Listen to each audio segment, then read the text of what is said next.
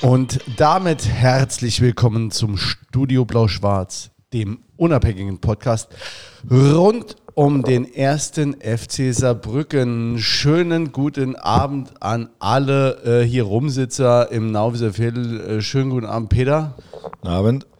Hallo, Sven, wie man dich äh, über Stadionsprecher zumindest äh, auch nennt. Wir nennen dich weiterhin Jens. Danke. Ja, servus. Und äh, wir freuen uns über den heutigen Gast, Sascha Winter von Provin. Ne, von Provin, du bist ja auch einfach eine normale Person, auch ohne dein Unternehmen, aber Sascha Winter von Provin heute Abend zu Gast. Ja, servus, freue mich. Äh, vielen Dank, dass du gekommen bist. Eigentlich wärst du jetzt aus Mallorca direkt hier, hätten wir dich einfliegen lassen. Ne? Wurde ja auch so angekündigt. Auf das, deine äh, Kosten auch gesehen. Auf meine Kosten, ja, na klar. Ja, das hat sich erledigt. Äh, ich bin äh, aus gesundheitlichen Gründen nicht geflogen, aber jetzt ist wieder alles äh, soweit stabil. Die Kinder Hans angeschleppt. So ist es. Ähm, ja, du, also, ne, wir wollen heute Abend so ein bisschen über dich reden, über den FC Saarbrücken natürlich auch, über dich und deine Verbindung zum FCS. Aber ich meine, ähm, die Verbindung, über die man dich kennt, ist eben mal das Unternehmen Provin. Ähm, wie ist denn da deine aktuelle, was machst du denn da? Also ich bin jetzt äh, mit dem 1.1. diesen Jahres in den Aufsichtsrat gewechselt. Heißt aber jetzt nicht, dass ich mich zurücklehne und äh, irgendwie nur äh, gucken, was die anderen für einen Blödsinn machen, sondern äh, ich habe einfach nach äh, jetzt äh, acht Jahren aktive Geschäftsführung und nach insgesamt 20 Provenjahren in neue Blickrichtungen haben wollen und ähm, auch einfach ein bisschen neuen beruflichen Alltag nochmal ähm, gebraucht, sage ich jetzt mal. Und ähm, kümmere mich jetzt nochmal ein bisschen proaktiv um Dinge, äh, die ich anschieben will, die Projekte, die ich begleiten möchte. Und natürlich bin ich auch weiterhin, äh, sagen wir mal, beratend äh, für meinen Bruder, der jetzt der Hauptgeschäftsführer äh, ist, ähm, zuständig und bin einfach so ein bisschen eine, eine Rolle weiter äh, gerutscht. Also weiter meine ich nicht nach vorne, sondern nach rechts oder nach links, egal. Aber es, es war einfach für mich an der Zeit, äh, jetzt äh, nochmal ein bisschen einen kleinen Paradigmenwechsel zu machen. Okay, ist ja auch immer die Frage, wie man so ein Aufsichtsratsamt ausfüllt. Da ne, gibt es ja ganz unterschiedlich. Ne? In, in, Schalke, wenn man es mal auf Vereine betrifft äh, äh, oder bezieht, hat der Tönnies ja auch sehr äh, aktiv angegangen. Ja. Ne? In Saarbrücken ist man da deutlich zurückhaltender zum Beispiel. Aber du bist bei, deiner, bei deinem Unternehmen da schon auch aktiv noch. Also dabei. ich, ich sage mal, ich habe ein bisschen reduziert, so von 80 Stunden der Woche auf 50, aber ich bin immer noch äh, voll dabei und äh, bin natürlich auch noch nah am Geschehen, mache noch viele repräsentative Termine, viele Vertriebstermine, wäre jetzt, wie gesagt, auch gerade erst aus einem Vertriebsseminar gekommen auf Mallorca, das jedes Jahr ist und also bin da schon noch äh, sehr, sehr stark aktiv. Nur wie gesagt, ein bisschen weniger Tagesgeschäft, Scheißdreck wegmachen. Das ist ein bisschen weniger jetzt. Jetzt mehr Scheißdreck äh, für andere produzieren, dass die es wegmachen müssen. Ja, okay. Klingt, äh, klingt nach einer schönen Position. Ja, ja äh, die Theorie ist immer noch besser als die Praxis, das weißt du ja. Aber nee, passt schon. Also ich bin zufrieden mit der neuen Rolle und versuche sie so zu definieren, dass es für alle Seiten passt.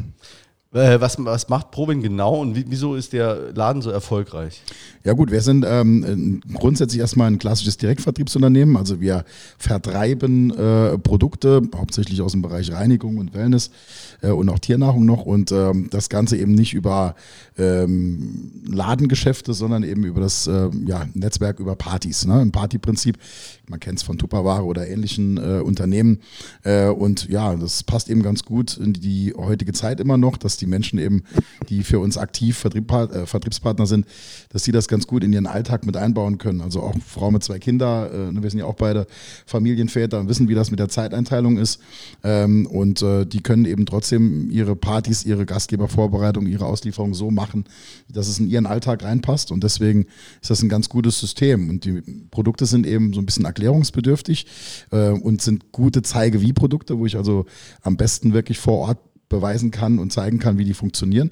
Und deswegen klappt das mit den Homepartys gut und äh, deswegen ist das auch in einer Zeit, wo eben so viel digital und in Internet und online bestellen und Amazon und sonst was ist, ist das eben immer noch äh, ein gut funktionierendes Konzept. Auch wenn man natürlich sagen muss, auch wir äh, hatten in den letzten zwei Jahren natürlich auch äh, ein bisschen härtere Zeiten und müssen uns einfach äh, bei verschiedenen Dingen auch ich will nicht sagen neu erfinden, aber einfach auch nochmal ähm, ein paar Sachen hinterfragen, ein paar Sachen ähm, ein bisschen anpassen. Das ist ganz normal. Also ich glaube, heute ist keiner äh, in der Zeit, der genau das alles machen kann, was er vor zehn Jahren gemacht hat und trotzdem immer noch super erfolgreich ist. Ja. Erfolgreich kann man ja mal sagen, ihr habt im März habt ihr die Geschäftszahlen veröffentlicht. Ja. Äh, willst du mal sagen, was erfolgreich heißt? Also wir, ja wir, wir dreistellige machen, Millionen. Ne? Ja, das ist richtig. Wir machen 200, äh, dieses Jahr 260 äh, Millionen Umsatz. Ähm, waren schon mal ganz knapp an der 300 Millionen Grenze. Das war auch das Ziel. Die haben wir jetzt äh, knapp verfehlt letztes Jahr. Und äh, werden wir dieses Jahr auch nicht schaffen. Aber äh, natürlich muss man die Pandemiezeit so ein bisschen auch in Klammern setzen. Aber tatsächlich ist das so natürlich, wir, wir sind durchaus, wir haben eine gute Erfolgsgeschichte geschrieben. Ähm, dank auch natürlich meiner Eltern, die das Unternehmen gegründet haben. Und jetzt sind wir natürlich nach 28 Jahren in einem Change-Prozess, in einem Wandel, sowohl intern als auch natürlich durch die, durch die äh, externen Einflüsse bedingt. Und da muss man natürlich schon gucken, gerade in der Second Generation muss man natürlich schon schauen, ähm, dass, man, dass man die Dinge, äh, die man verändert, vorsichtig macht, richtig macht, die Richtung, die Linie des Unternehmens nicht verlässt äh, und auch die DNA des Unternehmens nicht verändert und trotzdem natürlich die modernen Einflüsse, die man dazu packen kann, eben auch dazu packt. Ja? Und dann hoffentlich äh, auch weiterhin Erfolgsgeschichte zu schreiben. Äh, produziert ihr selbst das, Nein. was ihr. Nein, wir haben äh, im Prinzip 100 verschiedene, rund 100 verschiedene Hersteller für etwa 600 verschiedene Produkte äh, in allen drei Sparten, ähm, die für uns dann Private Label produzieren. Das heißt, die Produkte sind aber exklusiv für uns produziert, gibt es also nicht unter anderem Label äh, im Supermarkt oder im Baumarkt oder sonst was oder im Internet, sondern es sind immer Produkte, die quasi extra für uns gemacht sind. Aber wir haben keine Produktion bei uns, sondern es ist quasi im Prinzip alles, ähm, wir bekommen Produkte angeboten, testen die, gucken, ob die in unser System passen, sowohl, sagen wir mal, finanziell als auch vom, vom Nutzen her. Und wir haben natürlich auch einen großen Anspruch an Nachhaltigkeit und an, an Umweltschutz. Das muss auch alles passen. Es gibt natürlich äh, Blacklists bei uns.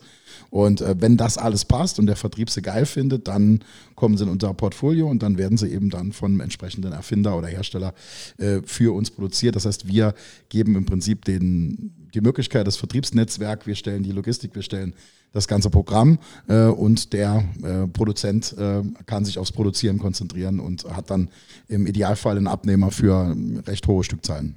Ja.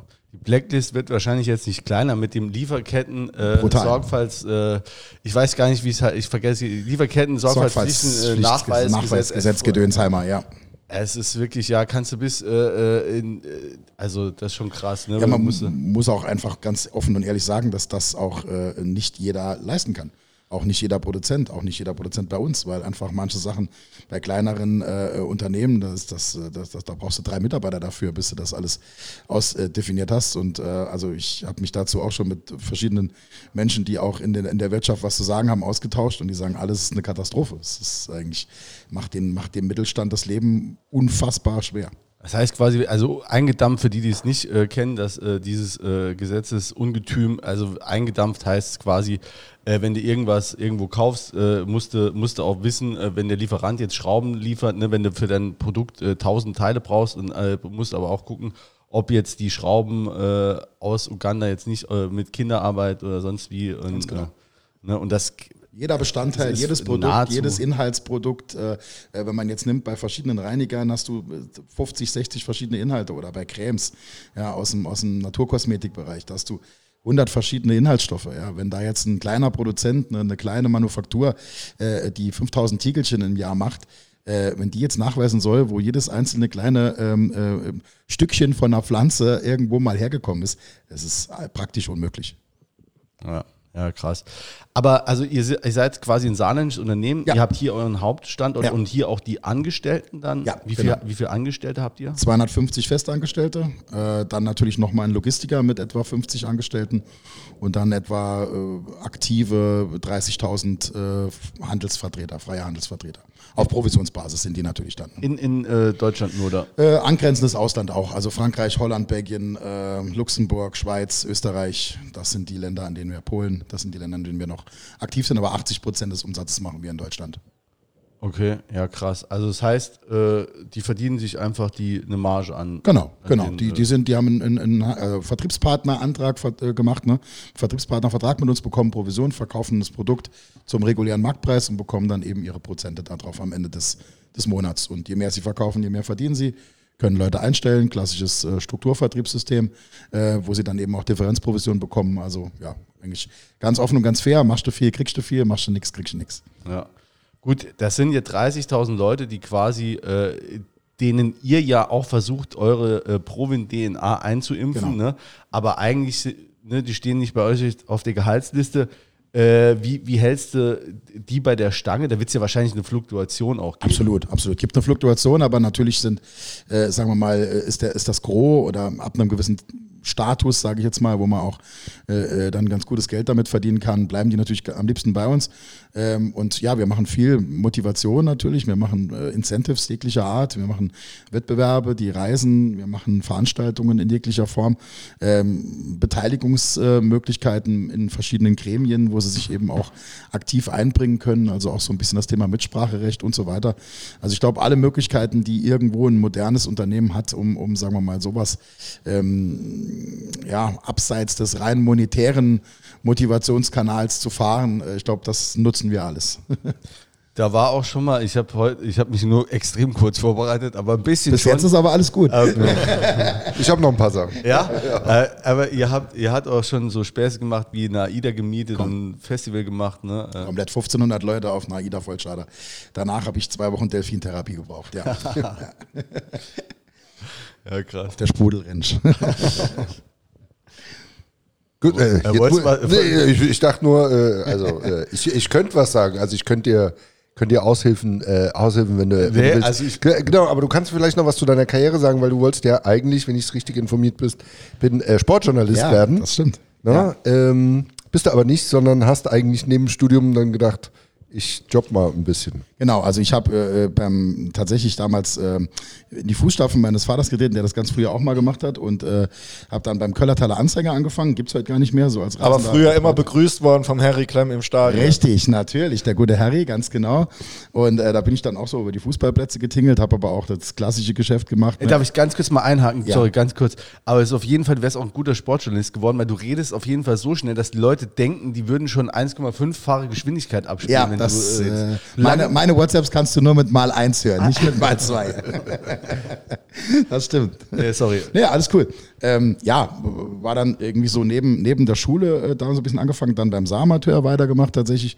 Und ja, irgendwie wollte ich eigentlich tatsächlich wirklich was in die Richtung machen. Sportredakteur oder irgendwie äh, so Chefredakteur vom Kicker hätte mir irgendwie gut gefallen, sowas in der Richtung. Und dann habe ich irgendwie gemerkt, dass das gar nicht so oft wechselt und dass das gar nicht so einfach ist und dass es da äh, auch echt schwierig ist, Geld zu verdienen. Und Studium war auch irgendwie dann nicht so das hundertprozentige für mich. Und dann, äh, ja, wie das dann so ist, dann hat 2003 irgendwie mein Vater dann gesagt, ja, da haben wir gerade die Logistik ausgelagert von uns äh, zu einem externen Logistiker. Und dann hat er gesagt, so, pass auf, da hatten wir 30 Mitarbeiter damals, ne, oder 35, noch, noch nicht so viel Umsatz gemacht. Und dann sagte er, ja, ich brauche da jemand, der das irgendwie ein halbes Jahr begleitet. Studium machst du ja eh nur so äh, nebenbei, willst du das mal ein halbes Jahr machen? Ich brauche jemanden, auf den ich mich verlassen kann. Danach kannst du ja wieder studieren gehen. Jo, habe ich dann gemacht. Aus dem halben Jahr wurde ein Jahr, wie oft bei so Projekten. Ähm, und natürlich bin ich nicht wieder studieren gegangen. Aber im Lagerarbeiten weiterhin wollte ich dann natürlich jetzt unbedingt auch nicht. Aber so habe ich die Produkte kennengelernt und das Unternehmen kennengelernt. Und dann habe ich die Marketingabteilung aufgebaut. Anstatt eben Journalismus äh, äh, nach vorne zu führen, habe ich dann Journalismus im eigenen Unternehmen gemacht. Und ähm, mit einem Kumpel zusammen, der mit mir, also eigentlich damals einer meiner besten Freunde auch, bis heute immer noch ein sehr guter Freund. Äh, den habe ich dann zugeholt. Der war eben grafisch sehr, äh, sehr fit. Der hat für eine Werbeagentur gearbeitet. Und äh, wir waren immer so Partners of Crime in der Schule, ja, und äh, jede Menge Scheiße zusammengebaut. Und dann haben wir halt im Unternehmen dann äh, angefangen, also ich will jetzt nicht sagen Scheiße zu bauen, aber wir haben dann halt äh, da eben einfach das gemacht, was äh, Kreativität, ja, leeres Büro, zwei Laptops, zwei Drucker und ganz viel Vertrauen vom Vater. Ähm, Kohle war nicht da, also musste das alles irgendwie so gehen. Und dann haben wir das Ding aufgebaut. Und aus der damals nicht vorhandenen Werbeagentur, Marketingabteilung intern im Haus sind jetzt äh, sechs Abteilungen mit insgesamt 48 Mitarbeitern geworden, die sich dann vom, sagen wir mal, klassischen Mediengestalter über PR, über Sponsoring bis hin zu, äh, sag ich jetzt mal, äh, Film, Video, eigenes Team und sowas dann alles aufgebaut hat. Also war witzig, war dann eine äh, schöne Reise bis dahin und dann ja, ging das dann natürlich weiter. Und dann 2012 Prokurist geworden, 2014 dann in die Geschäftsführung gewechselt und ja, äh, dann ein paar Jahre dann noch, äh, wie gesagt, auch aktive Geschäftsführung gemacht. Das ist so der kurze Abriss quasi halt, wie, wie die Provin-Karriere verlaufen ist. Du bist schon aber auch so ein bisschen der Außenminister des Ja, Unternehmens, genau, oder? Ne? ja. Also so äh, reden, schreiben, präsent sein. Genau. Das magst du trotzdem weiterhin noch. Ja, ich äh, sagen wir mal, habe kein Problem damit. Wir sind alle ein bisschen Rampensäue. Das haben wir von meinem Vater, mein Bruder ist genauso. Äh, aber es hat sich früh, dadurch, dass ich das aufgebaut habe, dann so ergeben, dass ich eben auch mit der Presse rede, dass ich die äh, PKs mache, dass ich äh, letztlich natürlich auch ähm, äh, bei den Sponsorings vor Ort bin, die, die Vereine irgendwo betreue und dass ich natürlich, ich meine, davon profitiere ich heute auch massiv, äh, dass ich eben ein geiles Netzwerk aufgebaut habe. Also dass ich irgendwie so hier im Südwesten so ziemlich irgendwie fast jeden mal kennengelernt habe und äh, das mag ich auch, das mochte ich immer in meinem Job. Jeden Tag was anderes, andere Leute. Da bist du im Radio, da bist du im Fernsehen, da bist du beim Fußballverein, da bist du bei dem. Und äh, nicht, um mich, mich selbst zu profilieren, aber es macht mir Spaß. Ist, und ich glaube, ich mache es auch ganz gut.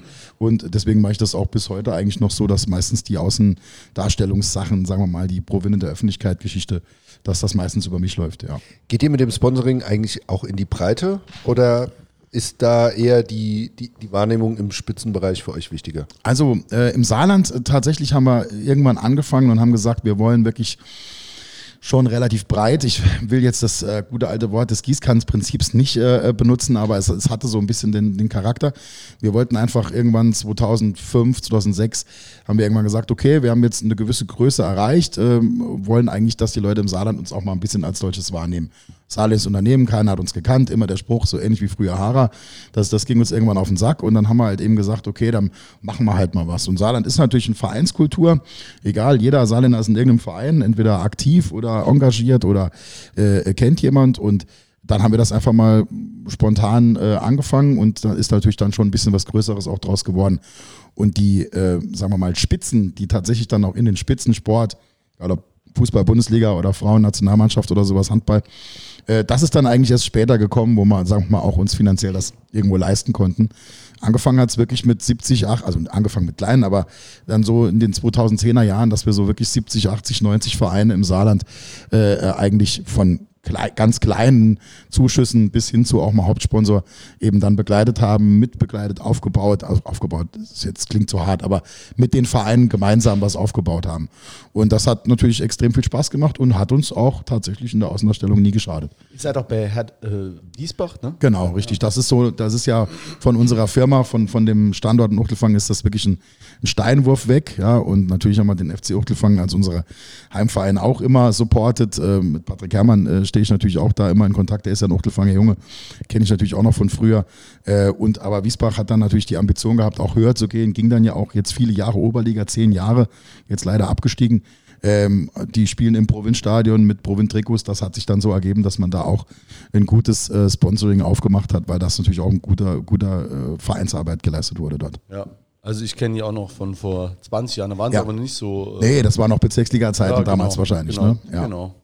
Ja, aber trotzdem auch immer schon da verloren. Klar. Ja, so ist das ja. Ja, so ist es leider. Ähm, jetzt wollte ich was zu Uchtelfangen fragen, aber jetzt ist es mir. Äh, achso, nee, ich wollte noch was zu Uchtelfangen äh, äh, sagen. Das, wir haben immer äh, wir, Saarland-Pokalspiele da extrem schlecht ausgesehen. Ja. Sind wir nicht dreimal hintereinander oder so gegen die ausgeschieden? Es- Also in Wiesbach. Äh, äh, Ja, Wiesbach, äh, ja. ja, ja, genau. Wiesbach, also äh, zweimal auf jeden Fall. Einmal gab es dann einen Sieg zwischendurch und dann noch einmal, glaube ich, in den 2000er Jahren ausges äh, ausgeschieden. Aber Ja. einmal mit Kilic auf jeden Fall, der sich da völlig klar. verzockt hat, ja. Äh, und tatsächlich aber auch einmal, ähm, das letzte Mal war, glaube ich, dann, nee, nicht mit Kwasniok. Ah, es müsste 2016 oder 2017 gewesen sein, glaube ich, oder 18. Mit Lottner haben wir eigentlich immer einen Saarland-Pokal gewonnen. Ja, stimmt. Ne? Äh, Lottner und Luginger haben immer gewonnen als Ja. Trainer. ja, ich weiß auch nicht mehr. Aber es, war, es gab so ein Spiel, wo äh, sind wir, ach, verpifft war.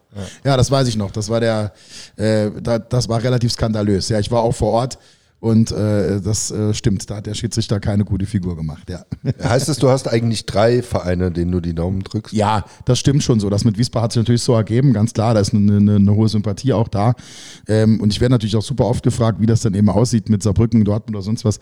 Aber äh, ich kann wirklich nur sagen, und das jetzt nicht, weil ich hier sitze, sondern das sage ich sonst überall, äh, die, die FC, der FC war die Nummer 1, 92. Mit dem FC hat alles angefangen äh, mit Fußball. Vorher hatte ich zwar äh, in, beim SV 05 Holz äh, mehr schlecht als recht als Torwart gespielt, hatte aber überhaupt keine Ambition oder keine ähm, keine ja, Verbindung zum Profifußball. Und dann waren wir ähm, damals mit Hara dann ja äh, Sponsor 92, 93, erste Liga mit Peter Neururer und ich war dann da zur Mannschaftsvorbereitung und alles hin und her und Papa hat mich da mitgenommen und ja, das war schockverliebt, ne, vom ersten Tag an und dann war das auch direkt sehr emotional. Äh, irgendwie auch äh, schockverliebt in Eric Vinalda auf eine nicht schwule Art und Weise, sondern einfach halt, was das damals so der Hype auch ausgelöst hat. Und dann war das ein Jahr auf der Tribüne mit Papa und Papa dann danach auch mal. Er war auch öfters- Fan? Ja, Papa war schon auch der, der War, Papa. wart ihr vorher Hara oder was? was ist das Also mein? Vater hat äh, Hara aufgebaut, quasi den, den, den Vertrieb für Hara aufgebaut, genau. Also genau, das war dann die erste Firma sozusagen, 86 bis 95 und dann 95 hat man sich dann nicht so ganz äh, friedlich getrennt und dann kam dann Provin. Und äh, das war, deswegen waren wir damals halt voll dabei bei der Hara-Nummer und wie gesagt, ich äh, bin dann äh, nicht mehr weggegangen. Also das heißt, ich bin dann halt nur gewechselt von der Haupttribüne au- in D-Block und äh, dann war zehn Jahre D-Block Dauerkarte und äh, bis dann beim Samateur die Anstoßzeiten meiner Liga beim Samateur eigentlich immer gleich waren mit dem vom FC. Da hat es dann äh, zwei, drei Jahre immer so ein bisschen hin und her, da konnte ich dann nicht immer so gehen. Aber sonst, glaube, ich habe von 94 bis 2001 habe ich, glaube ich, vier Heimspiele verpasst oder sowas. Also da ging kein Weg dran vorbei. Mhm. Auch auswärts gefahren? Ja, immer mal wieder, tatsächlich aber im Rahmen der Möglichkeiten. Also muss ich auch sagen, da ähm, war ich, da waren andere fleißiger als ich. Also äh, wenn es in der Nähe war, ja, aber jetzt seltener tatsächlich mit dem Bus dann jetzt bis nach Chemnitz oder sowas, das eher nicht. Äh, aber natürlich das, was sagen wir mal so im Umkreis 200 Kilometer und äh, bevor ich einen eigenen Führerschein hatte, was dann äh, meinem besten Freund sein Vater mitgemacht hat, da sind wir dann hingefahren, wo der dann gesagt hat, nee, ist zu weit, da sind wir dann äh, zu Hause geblieben. Ja. Ja, das war noch 90er oder äh, so bis Anfang 2000. Ja, 2001, 2002 ging das dann beim Samateur verstärkt los und oder weiter und da habe ich dann eine eigene Liga gehabt, dann, äh, die ich gemacht habe und das war dann, äh, da, da war ich dann vier, fünf Jahre immer dann beim FC, wenn sie nicht gerade sonntags mittags gespielt haben, aber in der Zeit Regionalliga war meistens sonntags mittags und da äh, war ich dann nicht mehr bei jedem Heimspiel da. Ja. Aber aufgehört hat es nie, trotz Nee, unterschiedlicher nee. Ligenzugehörigkeiten. Nee, ne? Also dieses, dieses äh, Thema Liebe kennt keine Liga ist ja ausgelutscht mittlerweile, aber hat auf mich 100% zugetroffen. Natürlich habe ich genau wie alle anderen auch gekotzt, äh, aber äh, ich glaube, ich habe nie so gekotzt wie bei dem Punktabzugs, also Lizenzentzugsabstieg, weil das war, ich, fand ich den schlimmsten. Ja, da gerade noch 4-0 Waldhof abgebügelt und den, äh, den Aufstieg in die Bundesliga ver, äh, ver, verhagelt, 95 und dann zwei Wochen später äh, zusammen mit, mit Dresden dann da irgendwie abgekackt. Äh, das fand ich ganz fürchterlich und auch in meinem 15-jährigen Ich damals als gnadenlos ungerecht. Äh, so, also das, das, das habe ich nicht auf die Kette gekriegt, finde ich auch heute noch nicht. Und im Nachhinein muss man auch sagen, retrospektiv war das auch der Grund, warum wir seitdem auch äh, vielleicht auch nicht mehr richtig so auf die Beine gekommen sind, zumindest mal nicht auf die Beine, auf denen wir mal gestanden haben. Ist so. Muss man Ist auch so. so sagen. Wahnsinn. äh, da, da muss ich jetzt mal nachhören, wieso, wie kommst du zu der Theorie? Ja, guck mal, wir waren eigentlich immer eine, sagen wir mal, eine Fahrstuhlmannschaft zwischen erster und zweiter Liga. Klar gab es auch mal Ausreißer, man hat auch mal Oberliga, aber das war ja damals dritte Liga war gewesen. Ne? Das war dann wirklich äh, kurze Ausreißer gewesen. Und eigentlich war man immer äh, zweite Liga Spitzenmannschaft und äh, als ist man mal aufgestiegen. Und äh, wenn man guckt, seitdem, äh, sagen wir, seit 95 war der Ja. Zwangsabstieg, haben wir, glaube ich, vier Jahre zweite Liga noch gespielt und ansonsten dritte, vierte, fünfte Liga. Also das ist schon ein krasser Abstieg und das ist, kann man einfach datieren mit diesem Zwangsabstieg. Gehe ich komplett mit dir mit. Das hat 100% äh, in, in, in eine Zäsur gemacht äh, und danach war es dann fünf, sechs Jahre später war es für uns ein Erfolg, mal wieder in die zweite reinzuschnuppern äh, und vorher war es eigentlich automatisch so, dass wir in der zweiten oben mitgespielt Zweite Liga war klar, dass man da gespielt hat und wie gesagt, und immer die Ambitionen Ja. waren erste Liga. Und man muss auch mal gucken, was das für eine Zeit war, 95 und dann danach, wie der Fußball dann auch durchgestartet ist. Mhm. Auch finanziell ist das ja gar nicht mal vergleichbar. Wenn du, äh, ich habe heute mit einer, mit einer Arbeitskollegin, die, die jetzt äh, irgendwie länger in Italien war und jetzt nochmal zurückgekommen ist, noch mal ein bisschen über Fußball geredet, weil die auch in Neapel dann jetzt länger war und so. Dann haben wir gesagt, dass in den 80er Jahren war zum Beispiel Serie A das Nonplusultra, weil das, weil das dort einfach schon ähm, ähm, so professionalisiert war mit Privatfernsehen. Und da war hier Fußball noch wie heutzutage Oberliga-Fußball war die Bundesliga ähm, organisiert. Das hat ja dann später erst angefangen, also dann, wie gesagt, Anfang der 90er fing das an, aber das wurde ja immer mehr, das Volumen hat sich ja immer verdoppelt, verdreifacht, versonst was äh, facht.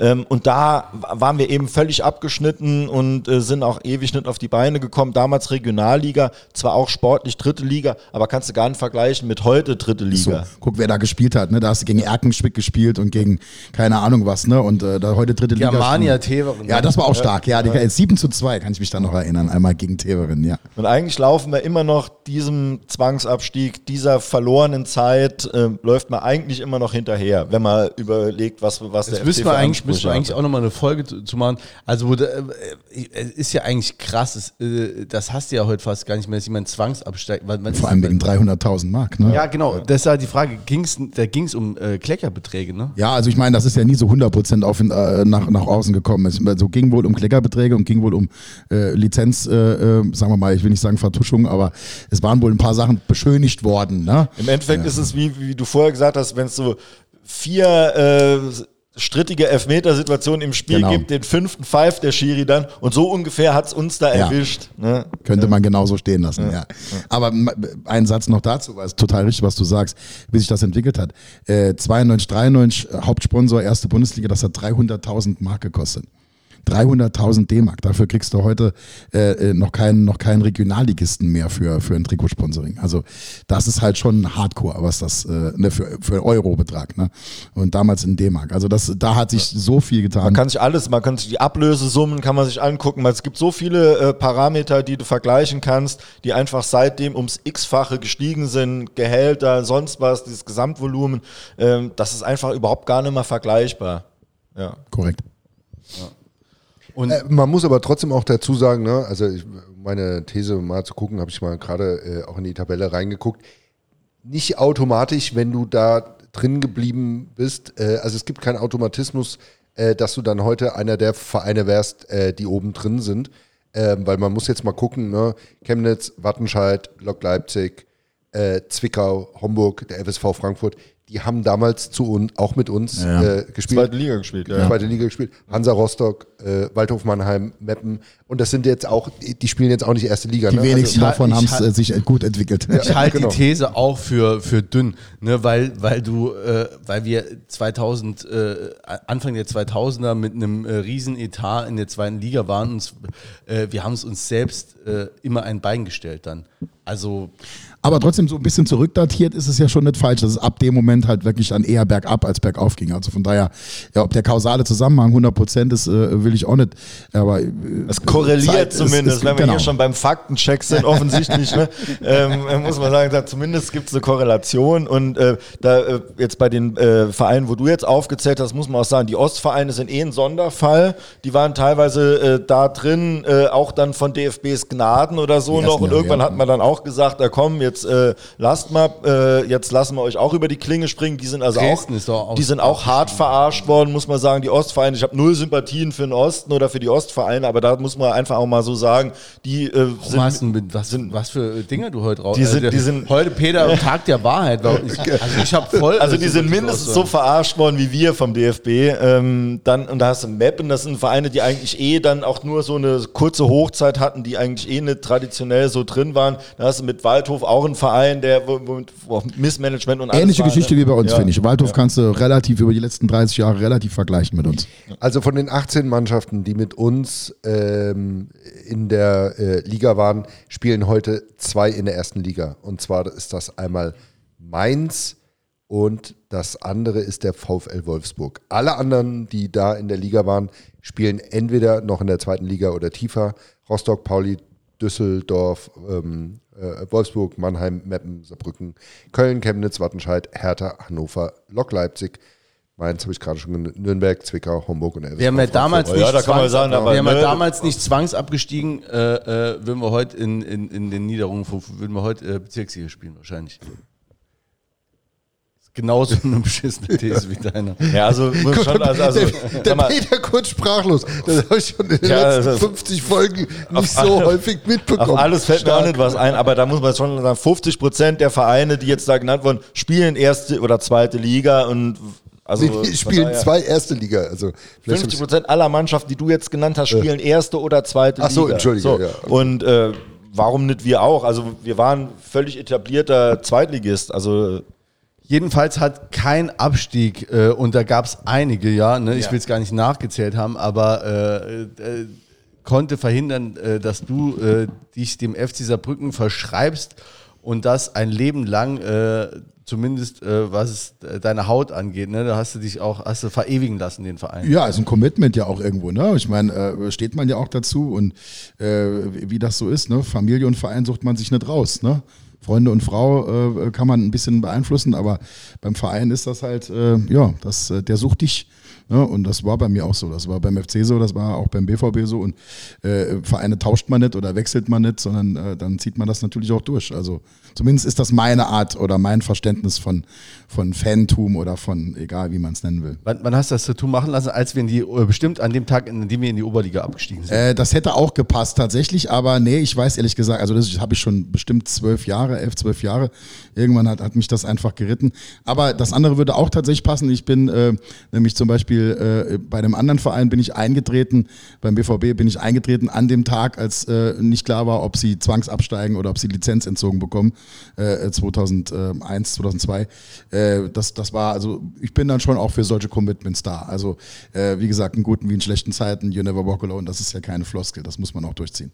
Ja. Seid ihr da auch irgendwie engagiert bei? Da habe ich ein, ein, ein kleines Sponsoring auch, so ein, so ein äh, vier Business Seats und so ein bisschen Bande, ein bisschen was drumrum. Ja, das ist natürlich auch so äh, schön, äh, mit dem Verein auch zu arbeiten, wo man Bock drauf hat. Das ist auch ganz klar. Ne? Also ich meine, äh, same here. Ne?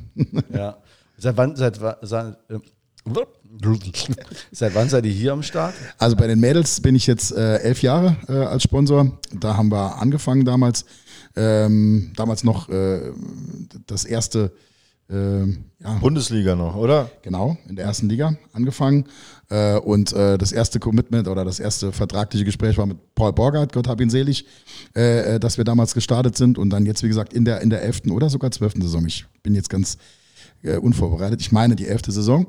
Und bei den Männern fest jetzt in der Richtung sind wir jetzt im Prinzip im vierten Jahr quasi verstärkt mit dem Stadion äh, äh, sozusagen oder mit der Rückkehr in Ludwigspark haben wir da auch wieder gestartet. In Völklingen hatten wir ja eh ein kleines äh, Sponsoring und äh, da haben wir dann ein bisschen im Pokal was gemacht in dieser wunderschönen, geilen Pokalsaison, äh, von der ich noch meinen Enkeln erzählen werde.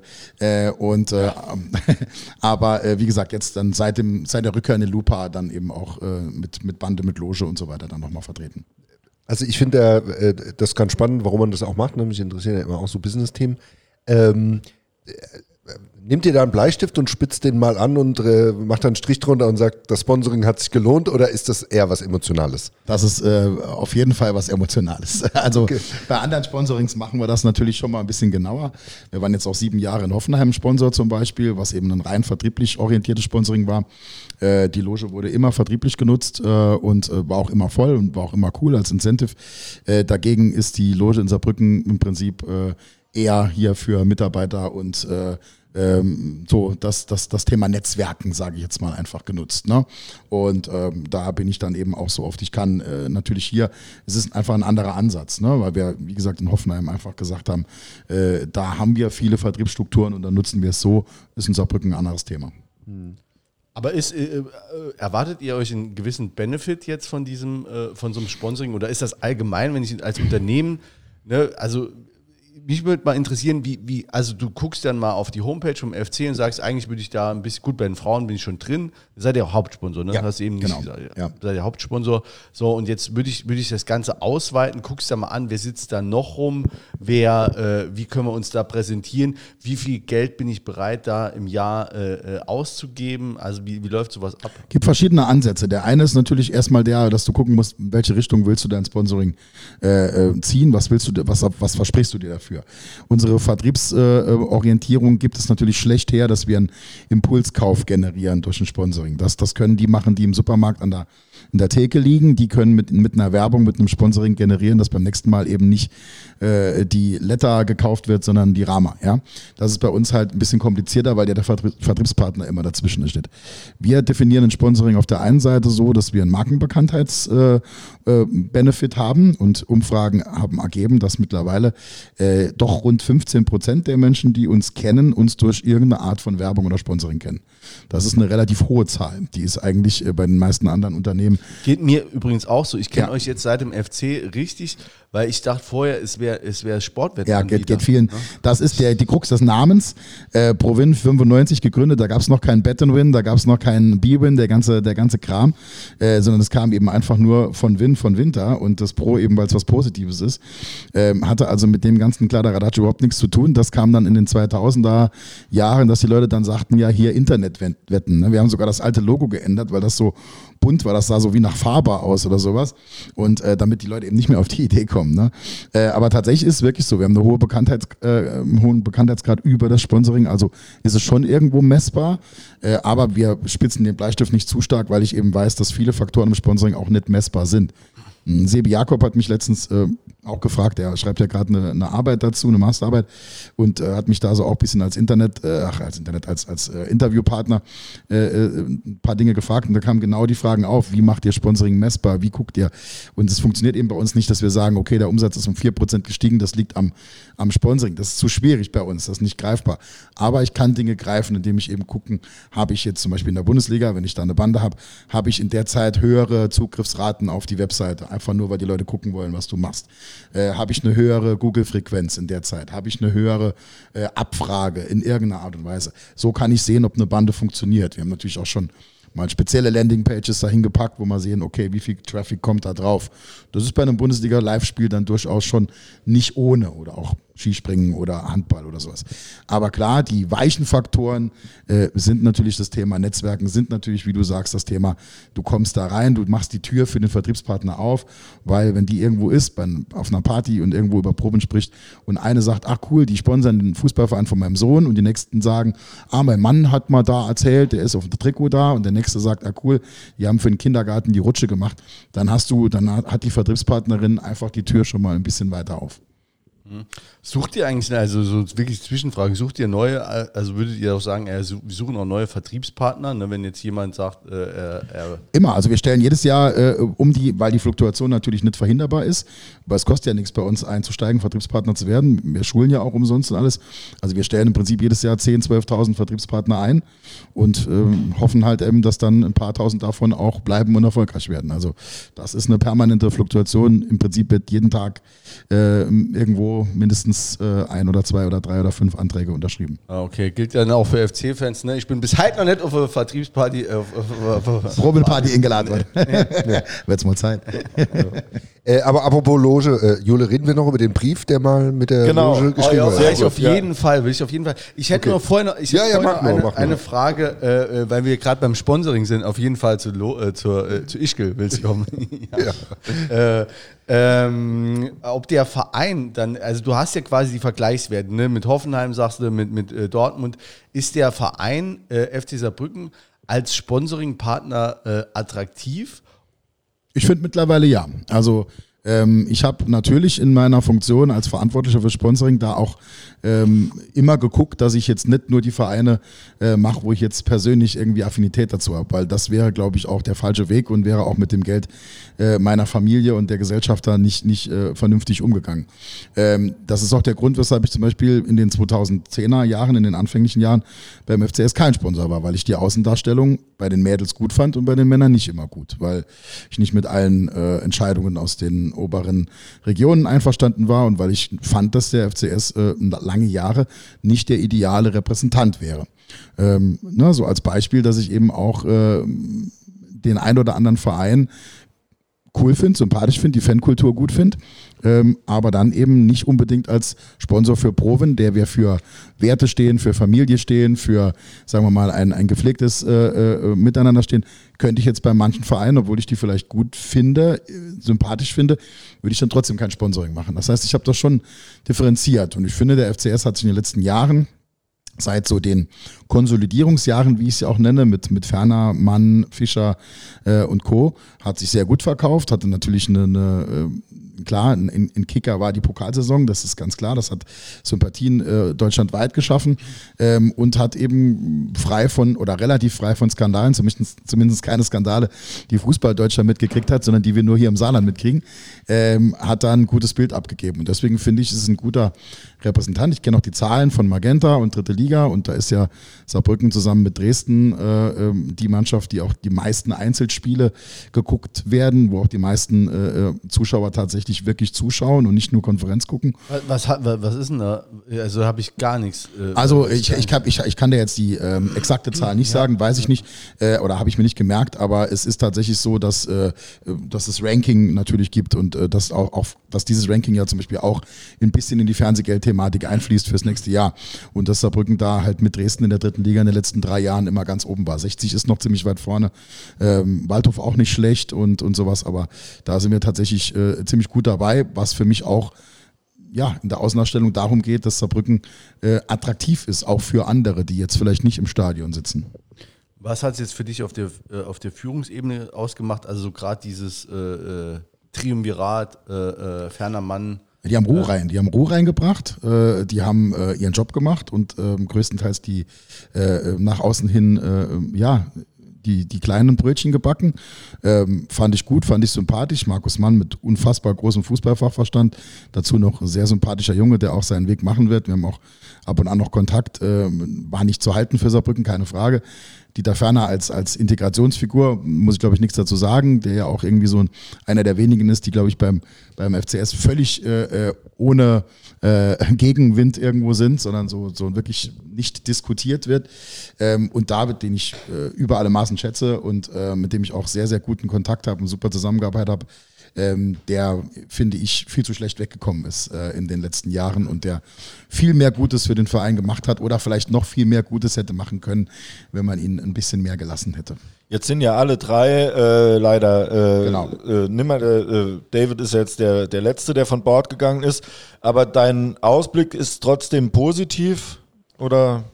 Ich, ich bin äh, immer Realist, ne? also ich bin kein Pessimist, bin aber auch kein Zweckoptimist.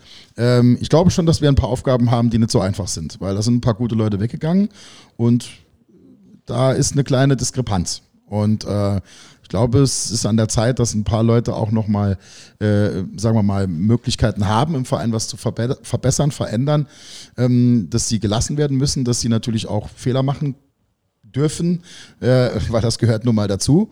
Ähm, aber dass es, dass es da schon wichtig ist, dass man nochmal jetzt so sagt, wer sind denn jetzt die Gesichter, mit denen man sich die nächsten fünf Jahre, acht Jahre vorstellt. Und mir fehlen da am Ende auch einfach noch ein paar Namen. Ich habe ein paar Fantasien und kenne viele Gerüchte, aber mir fehlen da noch ein paar, ähm, vielleicht auch ein paar Commitments.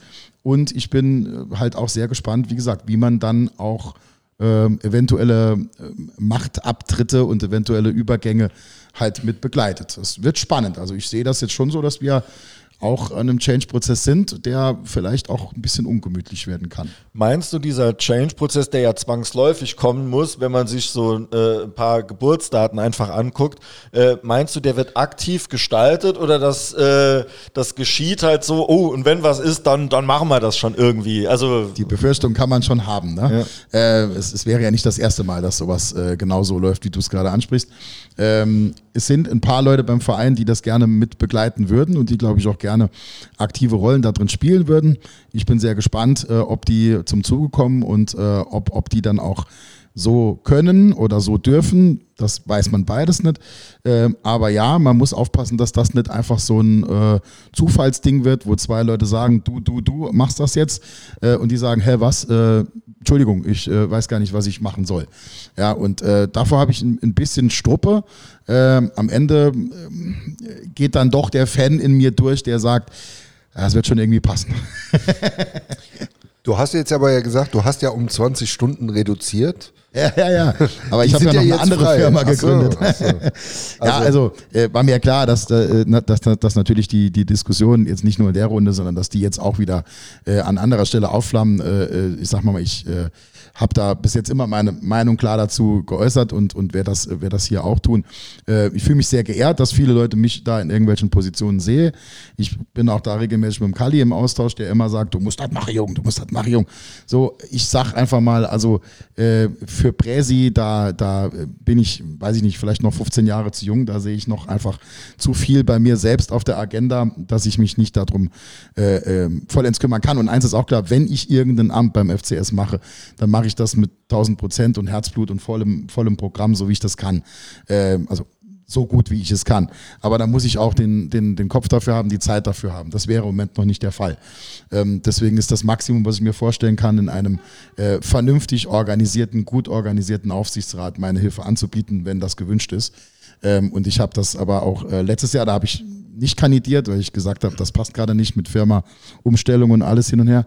Ähm, aber ich habe gesagt, äh, für mich es zwei Grundvoraussetzungen. Das eine ist, ich habe überhaupt keine Lust, ähm, in der Position, in der ich bin, äh, mich da irgendwie reinzudrängen oder jemandem das Gefühl zu geben, ich muss da jetzt irgendwie mit Ellenbogen rein und jemand anderen rausdrängen. Hab ich gar keinen Bock drauf. Äh, und ich habe auch keine Lust, nachher äh, immer der siebte Mann zu sein, der bei 3 zu 3 äh, dann das Zünglein an der Waage ist. Ähm, das kann man mal machen und dann ist das auch okay. Und ich habe auch keine Angst davor, Entscheidungen zu treffen und dazu zu stehen. Ich habe aber keinen Bock, in die eine oder in die eine andere Richtung immer der Sündenbock zu sein, äh, weil das passiert nämlich dann. Da wirst du instrumentalisiert und dann, äh, ich habe immer gesagt, egal was passiert, das Ding auf der Haut ist ein Commitment und ich will immer noch ins Stadion gehen können, ohne Flaschen an die Birne zu kriegen und ohne Ausgebot und äh, sonst irgendwas. Ich war früher im Fanblock. Ich glaube, ich habe einen ganz guten Draht in den Fanblock und ich habe keine Lust, dass die irgendwann sagen, äh, äh, die Sackfresse, nur weil der jetzt hier unbedingt äh, äh, einen Posten haben wollte, äh, ist das jetzt blöd. Also das mag ich nicht. Ich will mitgestalten, ich will mithelfen, wo ich kann, wenn das gewünscht ist von allen, aber ich will nicht der Konfronter sein. Aber ich meine, wenn das gewünscht ist, ich meine, du müsstest dich ja einfach zur Wahl stellen. Ne? Ja klar, also, äh, das, kommt, also das, das kommt ein bisschen drauf an, wie sonst so die Bedingungen aussehen und natürlich auch, sagen wir mal, wer über dem Aufsichtsrat steht und wer da eben auch, sagen wir mal, dann für die nächsten Jahre äh, noch mitspielt. Und das wäre für mich schon nicht unentscheidend. Und dann, wenn die Begebenheiten stimmen und für mich passen und ich das Gefühl habe, dass ich da nicht fünf Jahre Abnutzungskampf vor mir habe, dann kann ich mir das immer noch vorstellen. Findest du denn, dass der Aufsichtsrat als Gremium dir genug gibt, um gestalterisch tätig zu sein? Also, weil wir haben es hier während der Wahl ja diskutiert, dass und alle und alle auch die im Aufsichtsrat waren, die sagen, haben sich halt alle zurückgezogen rein ja. auf diese Kontrollfunktion. Also das war allen auch ganz wichtig zu betonen. Ja. ja. Es liegt, glaube ich, an der aktuellen Situation, wie sie ist, ne, mit dem Aufsichtsrat. Ähm, geht mir jetzt auch gar nicht drum, da irgendwie einzelne Personen oben zu kritisieren, sondern ich glaube, es ist einfach das Problem, dass tatsächlich im Moment der Aufsichtsrat äh, an vielen Stellen wirklich einfach nur Empfehlungsgeber ist oder sein kann und, und nicht irgendwie äh, wirklich tief in die Entscheidung geht. Das, ich glaube, wissen wir alle, dass das, dass das so ist. Ähm, wir wissen, glaube ich, auch alle, dass sich das irgendwann ändern wird. Du hast das Geburtsdatumsthema angesprochen es geht ja sicherlich auch ein bisschen um, um vielleicht gesundheitliche Situationen an der einen oder anderen Stelle. Ich wünsche da jedem nur alles Gute, weil ich die Menschen auch kenne und weil ich sie auch sehr schätze. Äh, und äh, trotzdem muss man sich natürlich die Gedanken machen, was passiert, äh, wenn da jemand einfach kürzer treten will, muss, ja? Und äh, ich glaube schon, dass es wichtig ist, dass man, dass man dem Aufsichtsrat da ein bisschen Spielraum lässt, ein bisschen mehr Spielraum lässt. Von daher erwarte ich eigentlich, wenn ich ganz ehrlich bin, schon, dass das in der Zukunft perspektivisch anders werden wird. Ja. Das heißt also, das kommt auf die Zusammensetzung des Präsidiums an, wie der ja. Aufsichtsrat eingebunden wird. Genau so. Im Moment ist es eher dann dieses rein kontrollierende äh, und dann ansonsten könnte es aber auch schon auch gestalterischer sein oder zumindest mal beratend und äh so sehe ich, so verstehe ich das als Aufsichtsrat und so verstehe ich meine Rolle jetzt auch zufälligerweise ja mit Bist ja Aufsichtsrat, ne? genau. Ja. ist wirklich Zufall, hat ansonsten nicht viel miteinander zu tun.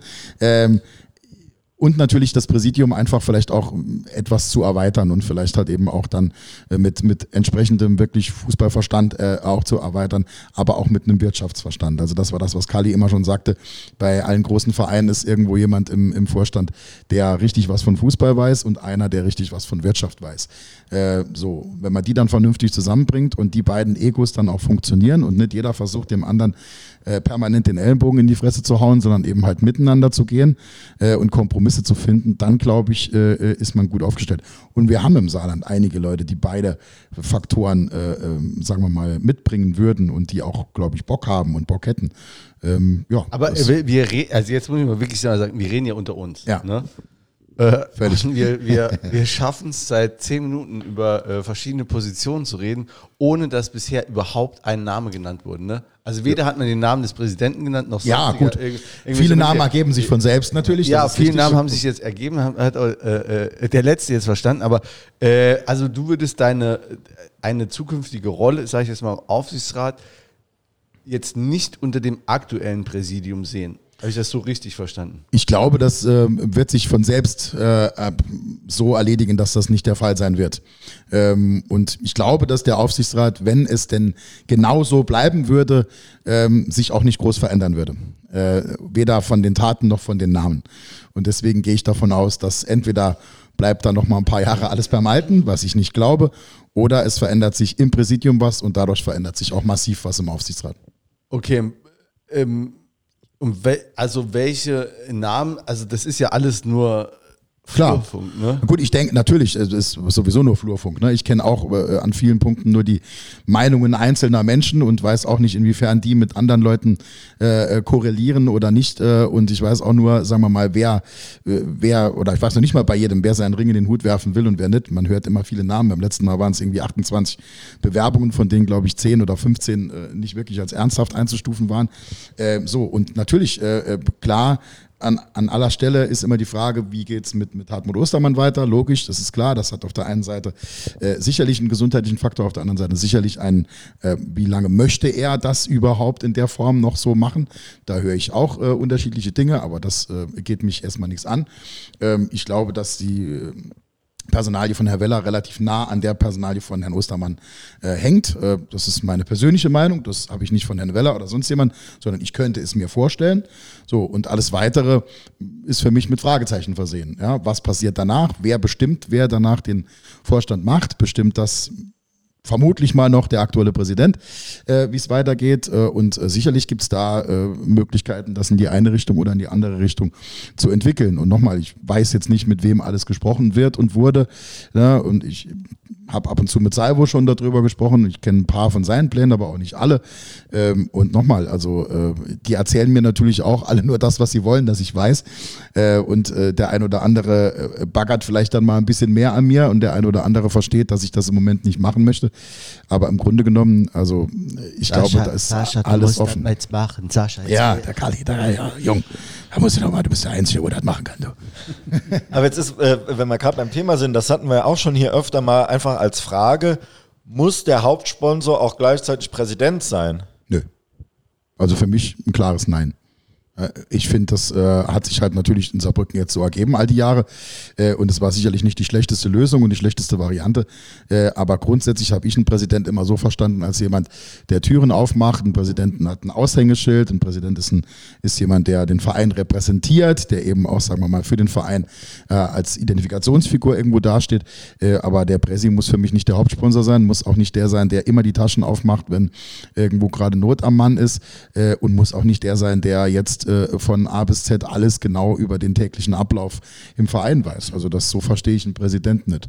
Ähm, ne, Nochmal, wenn das so ist, ist das keine Kritik, aber äh, da glaube ich nicht, dass das so sein muss. Ich glaube, das kann äh, auch jemand anderes machen, der gute Fähigkeiten hat, den Verein zu repräsentieren und dahinter oder sonst. Ich finde, der Hauptsponsor muss gar nicht zwingend irgendwo im Vorstand oder im Aufsichtsrat sein, wenn er das nicht möchte. Also da gibt es viele Beispiele dafür und viele Beispiele dagegen.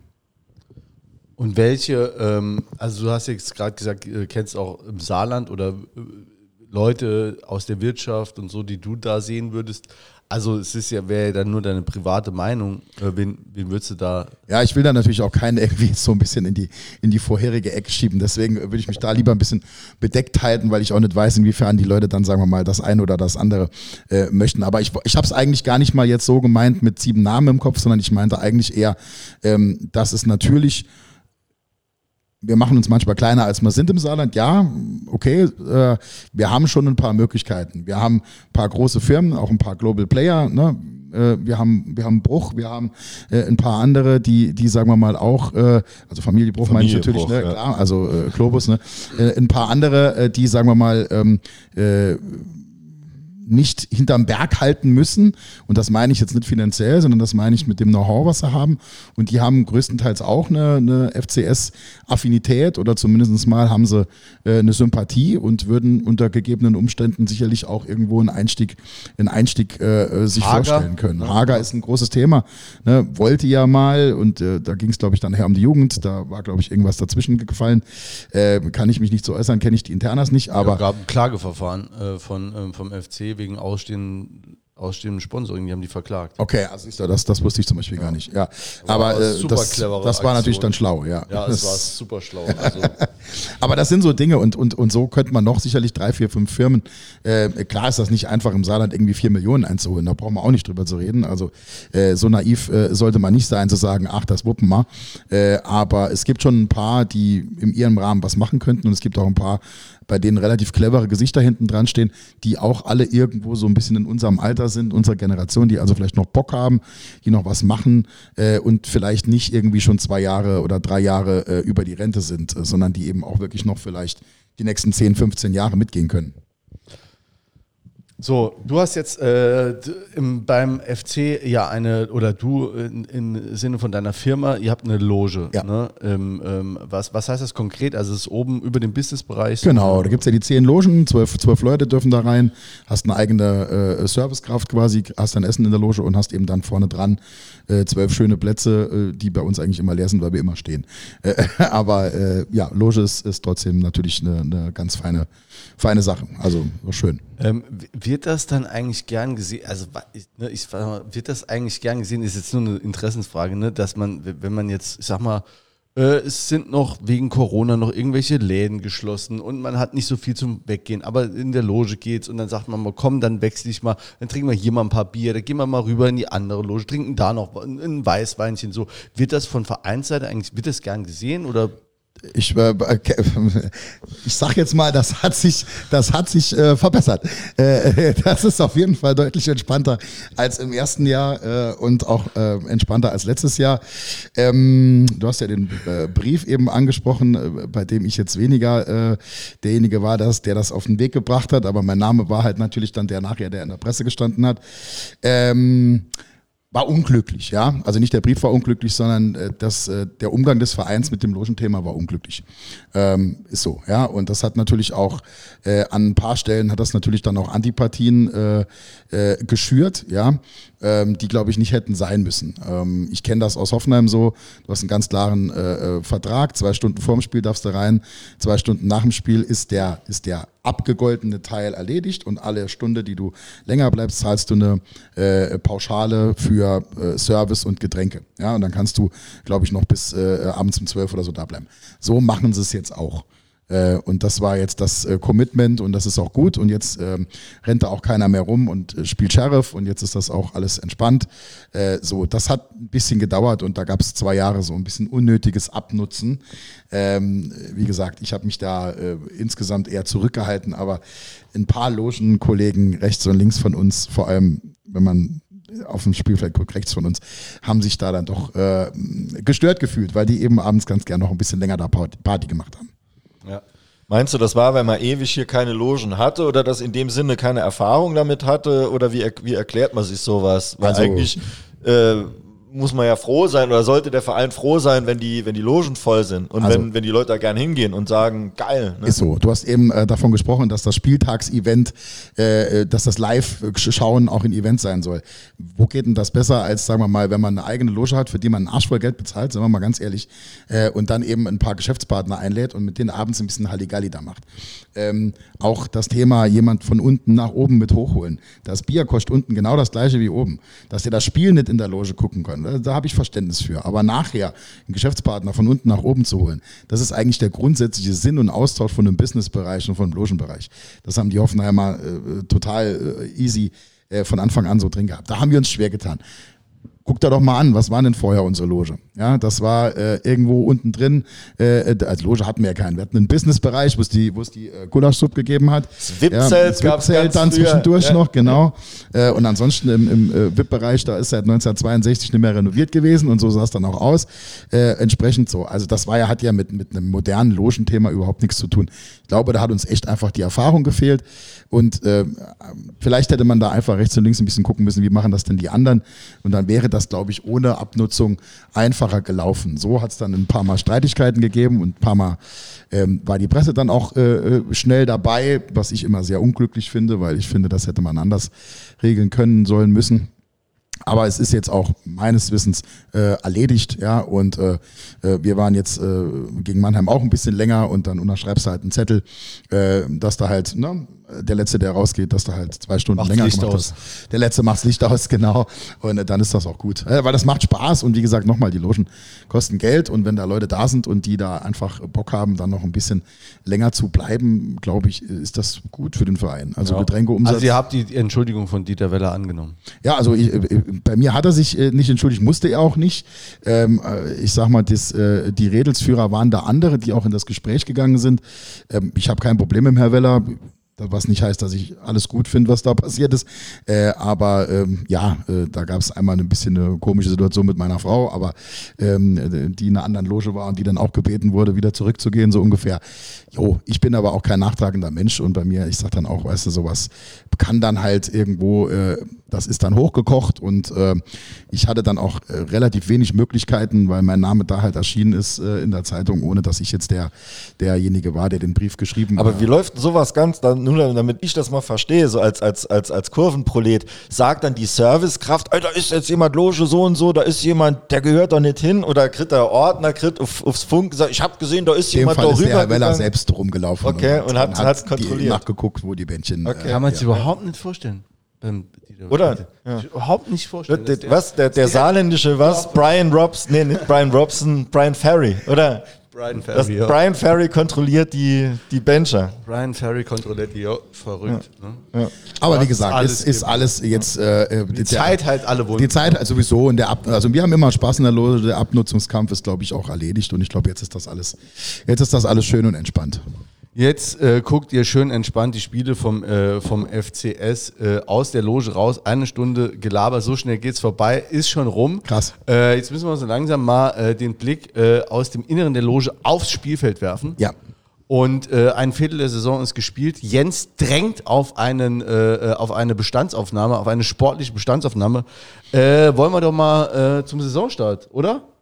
Neun. Spiele, ein DFB-Pokalspiel, eins noch vor der Brust. Wer fängt an? Zur Einschätzung? Ja. Ja, wenn ich drauf gedrängt habe, fange ich doch auch mal an. Ähm, ich bin nicht unzufrieden. Ähm, ich finde, das ist ein ganz ordentlicher Saisonstart. Ähm, warum äh, denke ich das? Ähm, natürlich kann man sagen, dass die Punkteausbeute ähm, äh, äh, besser sein könnte, weil wir eben äh, eine Reihe von Unentschieden da drin haben. Wir haben aber eben viele Spiele nicht mehr verloren. Ähm, und ich finde schon, das unterscheidet uns äh, in dieser Saison bisher äh, zur letzten Saison. Ähm, jetzt, äh, gerade wenn wir mal mit dem letzten Spiel anfangen, das hätten wir äh, in der Reihe der fünf Spiele nach der Winterpause letztes Jahr 0 zu 1 verloren 100 Prozent. und äh, hätten eben keinen Punkt gehabt. Ähm, und jetzt haben wir eben ähm, eine Reihe von Spielen, wo wir einen Punkt mitnehmen.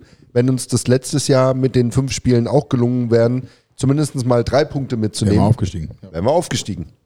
Ähm, und deswegen bin ich nicht unglücklich ähm, mit dem Saisonstart ähm, und finde, ähm, so kann es weitergehen.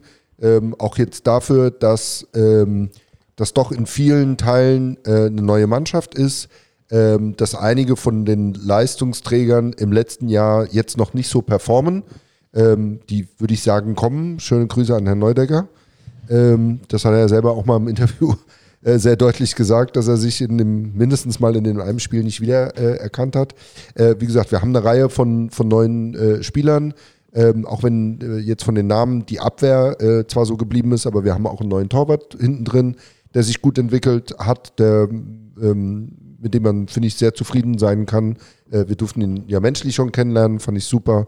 Äh, und auf dem Spielfeld auch. Ne? Auch da wieder gestern, äh, finde ich, äh, großartige Rettungstat, hat er toll mitgespielt. Also ich bin zufrieden.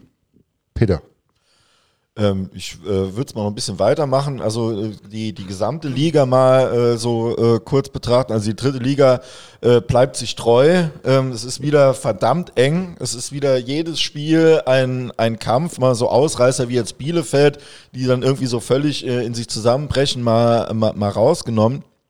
Aber wenn man jetzt mal guckt, wir haben jetzt gegen, gegen drei Aufsteiger gespielt und haben uns in allen drei Spielen schwer getan. Ähm, genauso wie gegen Mannschaften, äh, war genauso eng wie gegen Mannschaften, die man vorne erwartet hätte. wir haben jetzt auch schon mit, äh, gerade mit den drei Aufsteigern, auch schon drei Mannschaften, denen ich eigentlich auch alles Schlechte wünsche für den Rest der Saison, weil das äh, Spiele waren, wo die mir extrem äh, unsympathisch dann einfach äh, aufgefallen sind mit Ulm, Unterhaching und jetzt gestern Lübeck. Ähm, aber das ist noch ein, ein, ein Kratzen und Beißen in dieser Liga. Ähm, und dafür muss ich Darf dann, ich sagen, ja, also, ja. aber Aufsteiger, die alle gut gestartet sind. Das Ja, muss man sagen. ne? Das sind ja. kein. Nee, nee, die alle äh, oben jetzt, in, äh, Lübeck mit Abstrichen, aber auch Genau. äh, äh, schon äh, ordentliche Spiele gemacht hat. Ähm, muss man sagen, äh, dafür muss man dann einfach zufrieden sein mit unserer Punkteausbeute. Wir sind oben dabei. Das Ziel ist, denke ich, ja auch dieses Jahr wieder bis zu den entscheidenden Wochen im März, April, Mai oben dabei zu sein, um dann vielleicht mit einer Serie wie letztes Jahr ja auch, äh, war ja dann auch eine Serie, leider gab es eine, auch eine längere Negativserie vorher, die es dann eben zunichte gemacht hat, ähm, da dann halt oben dabei zu sein und dann ein Wörtchen mitzureden. Ich denke, das können wir dieses Jahr nochmal.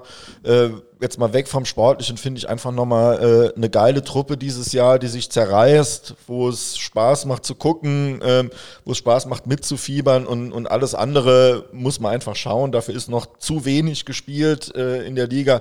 Äh, verlierst jetzt drei Spiele, dann sieht's anders aus, gewinnst du drei Spiele. Ne, das ist jetzt alles so eng beisammen. Ähm, aber ich würde auch sagen, nicht unzufrieden. Dem kann ich mich anschließen.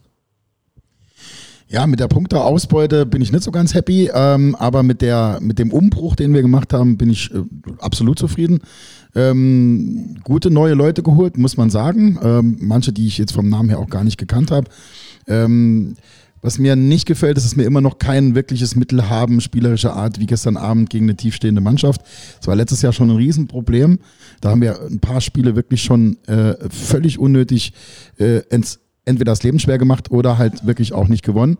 Ähm, ich glaube, wenn wir das Mittel finden würden, dann wären wir letztes Jahr schon aufgestiegen und dann würde es dieses Jahr auch wieder einfacher werden, weil es ist, wie du sagst, die Liga ist brutal ausgeglichen.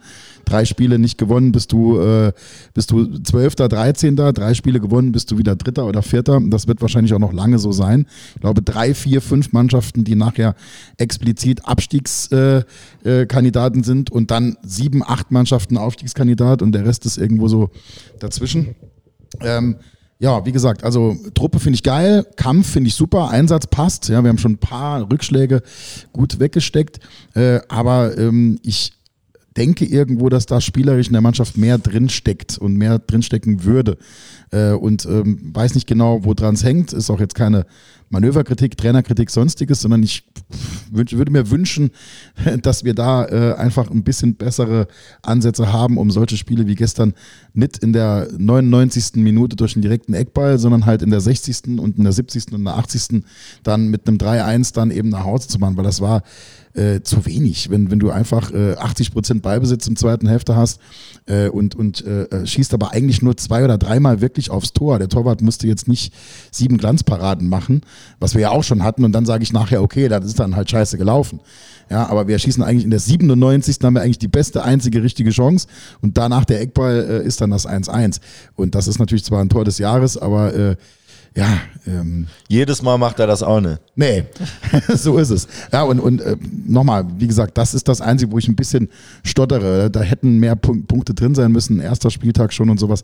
Aber egal. Ähm, äh, schlecht ist es auch nicht und die Moral stimmt. Und ich glaube, da ist schon noch ein bisschen was drin und die anderen tun sich auch alle nicht so ganz äh, einfach. Ähm, und so ein Spiel hast du auch mal drin. Ne? Dresden jetzt in Essen äh, macht auch 90 Minuten das Spiel und kriegt 1-0. Äh, okay, das passiert anderen auch. Jule? Ja, also, äh, also ich habe äh, selbst so ein bisschen länger gebraucht, irgendwie emotional in die Saison reinzukommen. Also es war irgendwie anders als in den Vorjahren. Ich war einfach nicht so schnell emotional dabei. Das mag auch mit dem Umbruch zusammen gelegen haben.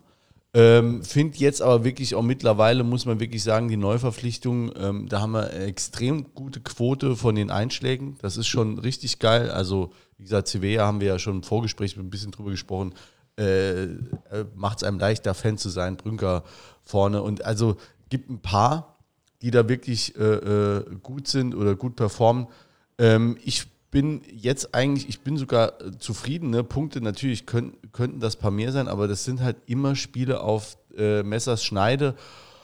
Und äh, wenn wir es jetzt mal sowas so wie auf gestern Abend beziehen oder ähm, also da hätte ich lieber gegen hätte es vielleicht gegen Mannheim eher reichen müssen zum Sieg als gestern Abend, weil gestern Abend das ist so ein ähm, das ist so ein Drecksauspiel, ne? Also ich meine, die, äh, die schicken da, schieben da ihren, da das Riesenbaby äh, nach zehn Minuten Zwei nach Meter vorne, lang, ja. Äh, und äh, Aber das ist auch sowas, ne? Das darf einfach nicht. Das, das, ist, das ist Kreisliga. Also die kennen wir nicht, da war keiner richtig bei Nee, dem. ich hab bei den, danach gab es auch noch zwei, drei Ecken und dann hat man gesehen, da hat Kerber vorne geblockt und Uaferro war ganz nah dran und dann hat der auch nichts mehr gemacht. Ne? Nee, und das dann ist hat man beim ersten Mal hat, der, hat man den einfach da stehen lassen. So, das, und ich das, hab, ich das kann nicht, einfach mit, nicht sein. Das war ne? mit Ansage. Ich habe gedacht, wo läuft denn der hin? Wir hatten den, wir hatten den. Und dann stand es 1-0. So, und dann haben die, also gestern Abend, muss ich ehrlich sagen, bin ich keinen böse, da haben die sich, da haben die das gemacht, was eine Mannschaft dann kann, haben sich die darauffolgenden noch 90 kommenden Minuten da reingestellt, hinten, und haben mit allem verteidigt, was das hergegeben das haben sie gut gemacht. Ja. Und äh, haben wir eben ja auch schon mal drüber gesprochen, äh, dass äh, äh, die haben ja ab der 11. Minute hatten die Zeitspiel. Ja, ich wollte nur äh, bestätigen, also vor allen Dingen auch taktisch haben die das wirklich gut gemacht. Clever, clever gespielt. Genau, das Ja, ist jetzt zwei komplette Reihen im Strafraum Ja. gehabt und wir kommen bis zum Strafraum, ging das alles und man hat es auch schon versucht. Und Man versucht ja dann die Ketten Ja. zu verschieben, Lücken zu finden. Man hat dann quer gepasst, da wird ja immer gemault, das ist aber Quatsch. Ne? Die müssen quer passen. Nur kam dann eben der entscheidende Durchbruch oder der entscheidende Pass, der kam eben nie. Stattdessen hat man es dann 20 Mal versucht mit so einer Flanke aus dem Halbfeld. Ich sage Äh, auch ge- gestern, gestern das, was so ein bisschen äh, ähm, nicht so super ausgesehen hat, war, dass zum ersten Mal die Abwehr so ein bisschen gewackelt hat, die normalerweise, finde ich, sattelfest steht. Die hatten jetzt keine riesen Chancen, aber Die haben einmal aufs Tor geschossen. Ja. Das war, das, das war eben das Tor. Ein Torschuss im ganzen Spiel. Ja, die hat, es gab so ein paar Wackler, aber in der Abwehr. Das lag auch zu, aber ich würde das dem Uafero auch nicht vorwerfen, weil der jetzt seit, der braucht halt auch nochmal Spielpraxis und das ist das halt eben auch nochmal. Du hast halt nochmal Spieler, ähm, da waren sie halt mal verletzt, da brauchen sie halt nochmal ein paar Tage, bis sie da, bis sie da spielen können. Also ich würde denen das auch nicht vorwerfen, aber so, das fällt halt auf, dass du hinten auf einmal ein paar Fehlpässe drin hast, ähm, ein paar Wackler, dann klärt es halt nochmal der Zeit oder so. Also das, aber das führt dazu, dass du eher so ein Gefühl hast, äh, oh, hier läuft es nicht so richtig. Und äh, vorne hat man sich das ein oder andere Mal festgespielt, dann hast du auch den ein oder anderen Fehlpass auch mal vorne drin gehabt. Und ähm, aber grundsätzlich finde ich, wir hatten immer die Spielkontrolle. Ähm, wir hatten schon Halbchancen, mehrere Halbchancen und ähm, wie gesagt, die haben auch saudreckig gespielt. Also jetzt nicht nur äh, sich in jeden Ball geworfen, sondern wirklich saudreckig gespielt, jede Sekunde rausgeholt, irgendwie mit einem liegen geblieben und ähm, Die haben halt das gespielt, was ein, was ein äh, spielerisch nicht überragender Aufsteiger bei einer eigentlich absolut favorisierten Mannschaft macht, wenn du nach 10 Minuten 1-0 führst. Ne? Die wussten, dass die jetzt uns nicht an die Wand spielen können, die wussten, dass die jetzt nicht hier äh, 90 Minuten äh, äh, den Ball halten können, sondern die haben halt wirklich die Ketten extrem gut hinten gemacht, haben uns nicht rausgelassen, haben dreckig gespielt, clever gespielt, aber haben auch beim Verteidigen auch echt keine Fehler gemacht. Das war halt auch unser Pech, weil irgendwie rutscht meistens mal einer durch äh, und die haben einfach keine Fehler gemacht. Das ist dann halt auch irgendwo auch eine Qualität, muss man sagen. Fortuna Düsseldorf hat so mal zwei Jahre Bundesliga gespielt. Weit geschossen, weit geworfen und äh, ein paar Elfmeter getroffen. Union Berlin, ne? auch am Anfang. Ganz ne? am Anfang, ja klar. Ja. Aber, aber dann darf man auch nicht erwarten, dass man hier Sympathiepunkte mit äh, in die Marzipanstadt, wie es im Kicker dann steht, äh, mitnimmt, sondern dass man hier auch ausgebuht wird und dass man hier auch ausgebuht wird, wenn man dann nach dem Spielende mit der Trage rausgetragen wird. Weil, An Anstand hat im Stadion nichts verloren. Peters genau, Credo ist nämlich auch, so. Hat, hat er, lebt er auch. Ja, es geht nämlich auch nicht darum, dass man irgendwie, das ist ja keine Fachmesse oder so, sondern es ist ein Stadionbesuch und man muss hinter der eigenen Mannschaft stehen wie ein Mann und die muss man unterstützen mit dem, wie man kann. Und wenn eine Mannschaft wirklich dann so dreckig spielt und alles rausnimmt, aber beim zehnten Mal glaube ich es ihm halt nimmer, dass er schwer verletzt ist, auch wenn er sich ja leider schwer verletzt hat, was auch schrecklich ist. Ne? Aber dann, dass man dann nicht unbedingt äh, dann nochmal sagt, ah, der Arme und so, gute Besserung und noch vielleicht noch klatscht, das ist auch verständlich, oder? Ja, also auf jeden Fall, klar. Also, ne, die hat, also der Torwart hat einen äh, Jochbeinbruch. Äh, äh, gute Besserung nach Lübeck. Das wünscht man keinem. Der ist da wahrscheinlich drei Minuten vor Ende äh, mit dem Uafero zusammengerauscht. Ähm, wünscht man wirklich dann natürlich keinem, der ist auch, glaube ich, in der Kabine noch irgendwie umgekippt oder so. Oder, Draußen oder, stand der oder- Notarzt tatsächlich, wo wir Genau. rausgegangen sind, da ist er wirklich dann gerade, ja, ja.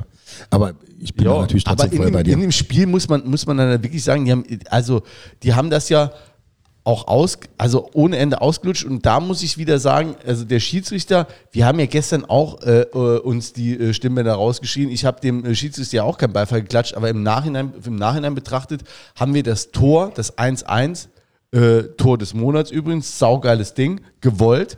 Äh, äh, in der 100. Minute geschossen. Und so viel Fingerspitzengefühl hatte der Schiedsrichter dann auch, so lange laufen zu lassen. Weil das hat er dann schon gemerkt. Wäre es Ne? zu offensichtlich gewesen, wenn er dann noch nach irgendwie noch fünf Minuten abgepfiffen hätte. Nee, es war ja allein schon in der nach in der angezeigten Nachspielzeit waren ja drei oder vier Minuten dann nochmal äh, diese Unterbrechung nach dem Zusammenprall mit Uaferro.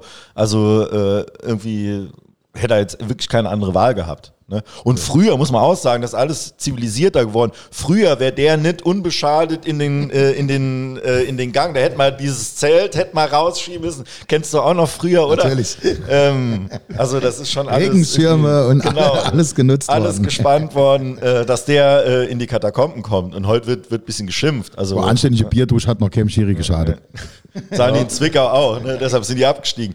Ähm, so, und aber es ist auch, äh, wie gesagt, ganz wichtig, dass man dann im Spiel, äh, hatten wir eben gesagt, dass die Fans dann auch äh, aufmerksam machen, dass da ist Zeitspiel, weil danach ist das Zeitspiel nicht mehr so krass ausgeufert, weil äh, dieser Protest direkt da ist. Da wird der Schiedsrichter auch aufmerksam. Ja, und der Torwart hat schon mal eine gelbe Karte. Genau, der hat dann eine gelbe Karte gehabt und dann wurde direkt, dann hat er nur eine, eine Sekunde hat er den Ball gehabt und dann hat das ganze Stadion gestanden und geschrien. Das Arschloch muss auch so sein. So, also das, äh, die Rolle hat man einfach als Fan, das ist die Aufgabe, die man hat und die muss man erfüllen. Ja, da haben wir gestern ganz gut gemacht, fand ich. Fand ich auch. Das ist der Vorteil vom Heimspiel, ne? dass du da eben auch ein bisschen Druck aufbauen kannst, sowohl auf den Torwart als auch auf den Schiri. Ja. Es gibt auch einfach, man muss wirklich sagen, ich habe noch nie ein Flutlichtspiel im neuen Ludwigspark äh, miterlebt, das irgendwie, wo wir in der zweiten Hälfte Was auf die Virage- undramatisch war, äh, oder? Auf die Virage S gespielt haben. und es war, war undramatisch und das war Gibt's irgendwie, nicht, so- ja. es war einfach es ist immer, du kannst einfach die Uhr nachstellen. Angefangen mit dem Magdeburg-Spiel, das, Das war, ein ja. Megaspiel gewesen. Ne? Und dann hat dann, dann Wiesbaden war, glaube ich, auch Flutlichtspiel. Wiesbaden war auch das 0434, 0434.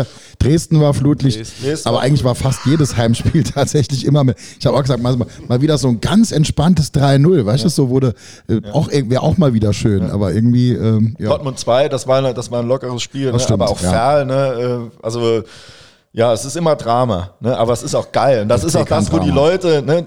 also jetzt heute oder in zwei Tagen weiß keiner mehr, dass es unentschieden war. Jeder weiß nur noch, es war geil, es war geile Stimmung. Am Schluss hat man gejubelt. Ne? Im Endeffekt, ja, äh, man darf alles nicht so erfolgsorientiert sehen. Es geht ums Erlebnis.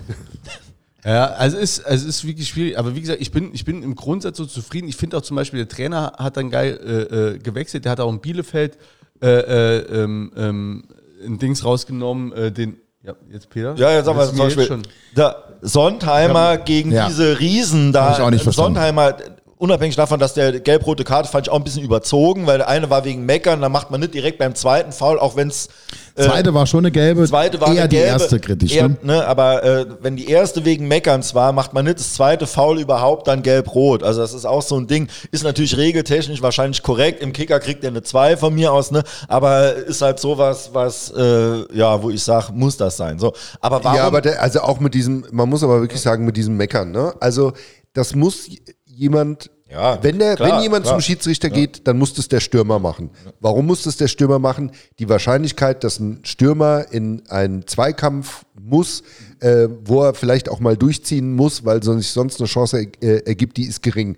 Und in der Position, in der er spielt, darf er sich keine Karte Klar, fürs. Meckern abholen. Ja, ja. Das geht nicht. Nee. Das darf der Abwehrspieler nicht, defensives Mittelfeld schon mal gar nicht. Nee. Absolut. Aber warum gegen so eine hochgewachsene Mannschaft, die auch wirklich mit allen hinten drin steht, wechselt mal Kerber, der körperlich ja durchaus auch was auf die Palette bringt, wechselt mal aus und bringt Sontheimer, der Wahnsinnskämpfer ist, aber halt eben 1,68 nur ist. Aber Äh, und so die hättest Dinge du- ja nicht abnehmen. ja, aber du 16er. hättest mit Kerber noch eine Option. Am Schluss hat er auch Tölke gebracht, auch vorne für die Offensiv, Kopfbälle für eine Ablage. Hätte Kerber auch machen können, der kann auch freisperren vorne, was er oft macht. Übrigens, wo immer sagen, äh, Kerber, der macht gar nichts, der sperrt sau oft im Mittelfeld äh, Laufwege vom Gegner zu, äh, was, äh, was niemand sieht, außer ich. Ne? Und, äh, so, äh, aber was einfach total wichtig ist, weil dann Ja, aber ich Neudecker wollte nämlich an gerade den eben Ball sagen, der, kommt. oder der so. Sontheimer hat er zum Beispiel rausgelassen gegen Bielefeld. Also der Sontheimer ist aus der Startelf raus, äh, äh, rausgefallen, gestern ja auch. Das, wollte, das war übrigens der eigentliche Ansatz, der Okay. dann innerhalb von... Äh, Ja, du hast die, die, die Wechsel, hast du so gelobt. Ne? Und Ja, die Wechsel- gesagt, die Sontheimer Wechsel für Kerber gegen eine, gegen eine robuste Mannschaft die Wechsel, jetzt werde ich hat sich mir nicht erschlossen. Die Wechsel, weil Sontheimer war die ganze Zeit im, im, im, äh, in der Startelf, der ist jetzt, war die letzten zwei Spiele aus der Startelf rausgenommen. Und das fand ich erstmal äh, ganz gut, äh, dass man, äh, äh, dass man nochmal Neudecker und Günter Schmidt bringt. Also auch Neudecker würde ich bringen. Der hatte auch eine scheiß Phase, aber ich fand den auch gestern äh, äh, nicht Die erste Halbzeit totaler Aktivposten. Finde ich auch. Ja, Ja. Also, auch Günni hat mir hat Ja, viel geackert, auch. hat mir gut gefallen. Absolut, ja. Äh, wie gesagt, wir haben ja eben schon mal gesprochen. In so einem Spiel, wie es in der ersten Halbzeit läuft, verstehe ich nicht ganz, warum dann ein Chivea nicht kommt, der spielerische Akzente setzen kann nach vorne, der Ja, vielleicht die Lösung finden kann mit einem geilen Pass. Das hat er in den ersten fünf, sechs Spielen regelmäßig der gemacht. auch mal drauf schießt. Richtig, der auch mal aus 20 Metern schießt und auch mal trifft. Muss wohl einen Grund gehabt haben, dass er gar nicht kam. Äh, als dann Tölke kam, okay, ich verstehe den Ansatz natürlich, da noch einen Turm reinzubringen. Äh, wie gesagt, aber ein Chivea dann, wenn ich spielerische Ansätze, Ansätze brauche, und die hätten wir gestern gebraucht, dass der dann nicht kommt, kann ich nicht ganz nachvollziehen. Aber ich bin auch nicht im Training dabei und sehe auch nicht, was der für eine Woche hatte und was vielleicht der Trainer weiß, was ich nicht weiß. So, alles gut. Deswegen keine, keine Trainerkritik, sondern einfach nur ich ne, als Trainer, der ich nicht bin, äh, hätte da, glaube ich, Chivea zur Halbzeit eingewechselt. Ja, aber ich, da finde ich, ja, okay, verstehe ich, hätte ich auch wahrscheinlich gemacht, aber ich denke dann schon, also ich, ich habe gestern auch äh, Naifi, dachte ich auch so, der, das ist so ein Drecksack, den brauchst du mal in, in solchen Spielen.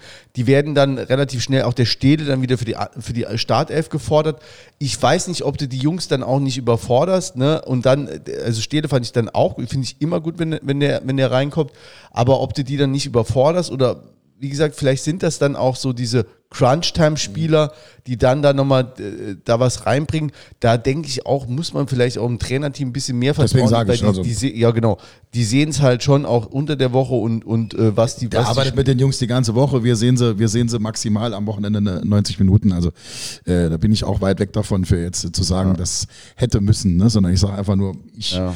für, für mein Empfinden hätte es äh, mit meinem Wissen, das ich habe, so vielleicht gesagt. Ja, und was, und ich meine, du hast auch Spieler, eben, wie gesagt, es gibt auch, äh, wie Urfero zum Beispiel, der gestern, glaube ich, in der ersten Hälfte echt wirklich ein paar Dinger ver, Verkloppert komplett gehabt, ja. verkloppert. Aber was willst du machen? Willst du jetzt sagen, Urfero, der hat die letzte Saison und auch die erste Spiel, also die letzte Saison mega gespielt, willst du dann sagen, okay, ich gebe dem nicht mehr die Spielpraxis, weil du musst von Anfang an wieder performen, so äh, auf einem äh, hohen Level wie im letzten. So. Das kriegst du ja einfach nicht hin, dann musst du dem auch mal einfach mal zugestehen, dass er mal äh, nochmal, um nochmal warm zu werden, ein paar er mal Dinge auf auskloppt, ja. äh, kloppt. Absolut, Fertig. ja. Und ähm, ja, wie gesagt, ich, also ähm, ich fand gestern auch wirklich einige stark und die haben es auch immer probiert. Auch Neudecker ist dann nochmal bissig vorne und natürlich, der verdribbelt sich dann auch gegen äh, zwölf Beine von den äh, Lübecker Vögeln da. Und äh, das sieht doch nicht immer genial aus, aber ich finde trotzdem, er hat sein Ding gemacht und wenn ich. Äh, Aber Rabic verstehe ich nicht, der, der macht so viel und oft, wenn, wenn, wenn, wenn, die Buwe nicht wissen, was sie machen sollen, geben sie dem den Ball. Ne? Und der ist ein paar Mal dann an die Strafraumgrenze, eigentlich so seine Position. Da ist ja keiner, der aus 30 Metern draufschießt, aber der hat doch letztes Jahr ein paar geile Schüsse so aus 16 Metern, gestern nicht einmal. Ne? Dann hat er immer noch versucht, den Steckpass, ich verstehe es nicht. Ne? Weil der, der hat einen, der hat jetzt keinen mega harten, aber der hat einen Sehr platzierter, geiler äh, Schuss mit schönem Genau. Ball. Ja. Warum er das gestern nicht gemacht hat. Ne? Wie oft habe ich da gestanden, schieß, ne? An der Straf, am Strafraum Ja, aber genau seine Ja, aber das ist also, so- das- ich habe es ja gestern im, äh, noch im Fernsehen äh, gesehen. Du hast nicht das Gefühl gehabt, also aus der Fernsehperspektive, dass die irgendwann mal in der Schussposition waren. Wenn noch der Rizzuto, der das zweimal probiert hat, aber ansonsten hast du schon das Gefühl gehabt, wenn da einfach ähm, jo, 15, 16 Leute im Strafraum stehen, da kommst du einfach auch nicht durch. Ne? Also ähm, die waren schon relativ nah dran ähm, und äh, ja, von da sah es jetzt nicht so aus, als hätte man jetzt da irgendwie drauf schießen können. Ich möchte nochmal äh, jemanden rausheben, der äh, zuletzt bei uns im Podcast war, äh, äh, Tim Patterock. Oh ja. Ähm, das ist, also wenn, äh, ich muss wirklich ehrlich sagen, ich glaube, ich habe, weiß nicht, ob ich, ich glaube, wir haben äh, außerhalb vom Podcast mal die Theorie aufgestellt, dass, äh, dass es Leute gibt, die an ihren Aufgaben wachsen. Ich glaube, äh, der gute Mann gehört dazu. Hat für mich einen absolut äh, stabilen Eindruck gemacht. Also hohe Bälle, mega ab, äh, weggepflückt, richtig gut, auch weit rausgegangen. Ähm, äh, schießt manchmal zu fest. Ne? Also es ist echt krass, der muss sich quasi zurückhalten, dass er nicht das Ding bis. Äh Waren ein paar Rückgaben zum anderen Torwart. Ja, ja genau. Ist krass, ja. ist krass. Ne? Ich denke immer, lauft los, wenn der das Ding hat, ne? aber äh, ähm, es ist manchmal wirklich ein bisschen weit. Ähm, kann sich aber auch noch auf jeden Fall einspielen. Also aber dann so das Ding. Diese Grätsche. Manuel Neuer gegen Algerien. Danke, danke. Grätsche. Ey, ohne ja, Scheiß, das war. Ich Nur in einer viel gefährlichen Position. Äh, Neuer war damals fast. Er war Außenlinie. Er steht Außenlinie. 35 Meter vom Tor. Ja. Ey, das war so ein krasses Ding. Und das hat uns, also wenn es da 2-0 klar, dann ist eh vorbei. Dann ja. ist Feierabend. Ja, und, und also ich sehe das äh, 100% genauso, habe ich auch total abgefeiert. Und das Geile ist ja eigentlich äh, als Torwart, du hast eben gesagt, du warst auch früher, ich habe wie gesagt auch zwischen den Pfosten gestanden, wenn du ja 70 Minuten gar nicht gebraucht wirst, außer drei Eckbälle abfangen äh, und ein paar Abschläge machen und musst dann halt wirklich genau in der Situation, ich meine, das ist ja viel schwieriger, als wenn du warm geschossen wirst, eine halbe Stunde, ja, kriegst äh, die Bälle um die Ohren äh, und dann bist du sowieso drin. Aber hier musste er das Timing äh, äh, musste passen, die Grätsche musste passen, sonst ist entweder rot oder der läuft vorbei. Der, genau das, vor allen ja. Dingen, der riskiert auch die, die Karte. Klar. Wenn, ja. der, wenn der in dem Moment ein äh, Zehntelsekunde später Wenn der anderes dann, Foul zieht, äh, dann sieht dann er schlecht aus. Tim Schreiber die nächsten ja, genau. drei Spiele. So ist es. Also von daher fand ich auch super Timing, super gut gemacht. Äh, und ich finde generell, dass er die gigantisch großen Fußstapfen, äh, in die er reingetreten ist äh, in dieser Saison, sehr, bis jetzt sehr stabil, sehr gut macht. Ich habe jetzt äh, keine gravierenden Fehler von ihm gesehen wie immer ein, zwei Sachen, wo du sagst, okay, in einer, in einer, äh, wenn alles super läuft im Glück, dann hält er den. Aber ich finde, der hat einen ganz äh, tollen, stabilen Eindruck gemacht und äh, ähm, hat mir, gefällt mir richtig gut. Also bin auch froh, habe auch vor der Saison schon gesagt, ohne die, die Leistungen zu kennen, äh, bin froh, dass wir ihn spielen lassen. Hi, hört ihr mich? Hi, Hi äh, Tobias. Wir sind noch mitten in der Diskussion, mm. aber wir hören dich schon. Du bist äh, schon in der Aufnahme. Du musst noch ganz, dich ganz kurz gedulden. Ja, gedulde dich noch ganz kurz. Wir sprechen dich dann gleich an, okay? Ja, gut, das denke ich mal okay. Äh, ja, ihr wollt Hallo? ah, ja. Hörst du uns?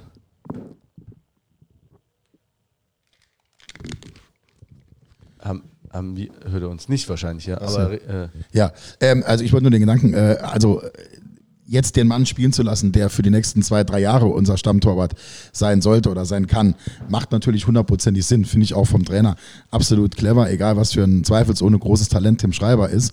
Äh, und das muss er sein, sonst hätte er nicht so viel U-Länderspiele und Leipzig würde nicht auf ihn bauen.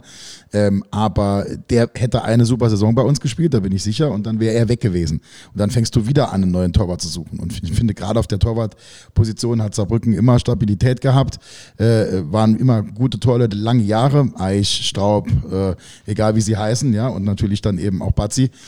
Und äh, das ist auch wichtig, dass du da weißt, wer da deine Nummer eins ist. Und deswegen finde ich es total richtig, jetzt Paterok die, die Möglichkeit zu geben, gerade wenn es 50-50 war, eben sich für den zu entscheiden, der äh, hoffentlich die nächsten Jahre unser Stammkeeper ist und nicht einen jetzt aufzubauen, den du dann nächstes Jahr wieder abgibst. Und aus fußballromantischen Gründen ist es irgendwie auch cool, dass der, Absolut. war ja hier, er hat erzählt, der war eigentlich fast immer Nummer zwei gewesen. Seine ja. ganze Karriere war der Nummer zwei, aber immer voll committed, immer voll dabei. Jetzt wohnt auch mit Familie hier, also der ist hier Schön. wirklich voll, voll da. Und äh, dass das jetzt klappt, ist wirklich so ein Märchen ist natürlich zu viel gesagt, ne? aber es ist einfach eine schöne Geschichte, die die Saison halt eben bis jetzt auch geschrieben hat. Und ein Talent ist er auf jeden Fall. Ich weiß, äh, vor elf Jahren, da waren wir Sponsor beim VfR Aalen, da war er Nachwuchstorwart dort mit der U19 oder sowas und haben die ja. damals gesagt, äh, dass das ein, ein, gigantisch großes Talent ist, der auf jeden Fall irgendwann Bundesliga spielen wird. Ähm, hat dann leider aus der. Äh, In zwei, drei Jahren. Ne? Genau, ja. mit uns dann. Ja. Äh, aber tatsächlich, also scheint ja wirklich so zu sein, wenn die damals schon gesagt haben, U19 Nationalspieler und so. Äh, also damals jeder schon gesagt, ist ein richtig guter. Von daher äh, freut mich für ihn. Ja. Ähm, die, wir hatten jetzt so ein bisschen über die letzten Spiele gesprochen. Jetzt äh, richten wir unseren Blick äh, so langsam in der englischen Woche Bielefeld und äh, Lübeck haben wir hinter uns äh, Richtung Aue. Die heute, kann man jetzt sagen, 4-0 verprügelt worden sind. Ui, ja, wir haben in, Münster, in Münster. Wow. Ja, wir, wir, haben äh, den Tobias vom Aue-Podcast noch zugeschaltet. Hallo Tobias. Hi, Grüße aus Leipzig. Servus. Grüße aus Leipzig. Schon geflüchtet. Ja, einmal 4-0 verloren, schon direkt nach Leipzig gezogen. Ähm, du, äh, du machst äh, mit äh, zwei Kumpels den Au-Podcast, ne? Exakt, also mit dem Thomas, der in Hamburg wohnt, und mit dem Martin, der mittlerweile in Potsdam wohnt. Okay, also äh, ja, erzähl mal kurz, was ihr da macht und warum ihr alle äh, offensichtlich aus dem Erzgebirge geflohen seid. Also das Spannende ist, wir haben nie im Erzgebirge gewohnt. Ähm, das ist ja, das ist eigentlich die spannende. Also ich bin jetzt, ich bin ja, ich bin ein Leipziger, habe jetzt die letzten zwölf Jahre, habe ich jetzt in Dresden gelebt, gearbeitet, gelernt und so weiter und so fort, was man halt so macht. Und der Martin, der kommt ja eigentlich aus Mönchengladbach und ähm, unser Thomas kommt aus Plauen, also der hat praktisch am nächsten dort gewohnt. Und ich finde aber auch, das ist das Besondere an dem Verein, dass er natürlich auch ganz, ganz viele Menschen anzieht, die eigentlich nie irgendwas mit dem Erzgebirge groß zu tun hatten. Okay, was, was, macht, was macht das aus? Für, weil ich meine, gut, äh, gut, jetzt in Umgebung, ne, Leipzig, äh, kann man ja nicht so äh, krass zählen, beziehungsweise außer. Äh, Gibt es ja keinen Fußball mehr richtig, ne? Ja, ja, gut, der Chemiker zum Beispiel. Ja, also eigentlich aber auch, Regionalliga. Verein, ne? Regionalliga. Ja. Aber jetzt so ein Profifußball, äh, ja gut, liegt es daran, dass rundherum eher weniger ist oder, äh, ähm, oder was macht den Reiz des, äh, von Erzgebirge Aue aus? Also ich kann ja persönlich mal meine, meine Geschichte erzählen. Also äh, in der achten Klasse hat mich damals mein Bruder mitgenommen, denn wir wollten unbedingt mal äh, in Ostdeutschland die zweite Bundesliga sehen. Und damals hatten wir zur Auswahl Energie Cottbus und Erzgebirge Aue. Und da Erzgebirge Aue dran war, da ist mein Bruder ein paar Mal mit seinen Kumpels hingefahren. Mein Bruder wohnt heute in Hamburg. Ähm, da ist es so und wir fanden einfach die Stimmung dort absolut toll und wir fanden dort auch die absolut, äh, wir fanden dort die Menschen absolut bodenständig und auch, dass dort auch tatsächlich noch Fußball gelebt wird, dass es halt sozusagen jetzt nicht so das große Kommerzprodukt ist, was gerade 750 äh, Meter von mir entfernt Champions League gegen Manchester City spielt, sondern dass dort einfach, dass es dort, dass dort eine ganz urige ähm, ja, Fußballatmosphäre herrscht und dass sie natürlich auch immer eigentlich aus ganz, ganz wenig Mitteln eigentlich fast immer auch das meiste rausholen können. Und dass Leute, die ins Erzgebirge gehen, sich auch tatsächlich mit, mit Fußball identifizieren, denn für das große Geld wechselst du ja auch nicht ins Erzgebirge. Ja.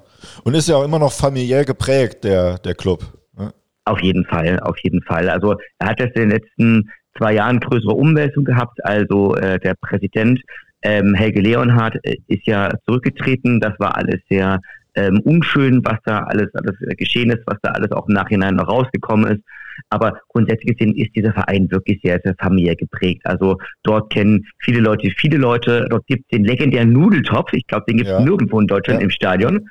Und es ist so ein bisschen, also für mich ist es immer so ein bisschen, man nicht äh, wohne ja, habe erst immer in Großstädten gewohnt und für mich ist immer nach Aue zu kommen immer so das große, immer so, ah, okay, das ist jetzt nochmal so, so ein kleiner Kurzurlaub, also aus der großen trublichen Welt und aus der großen trublichen Fußballwelt.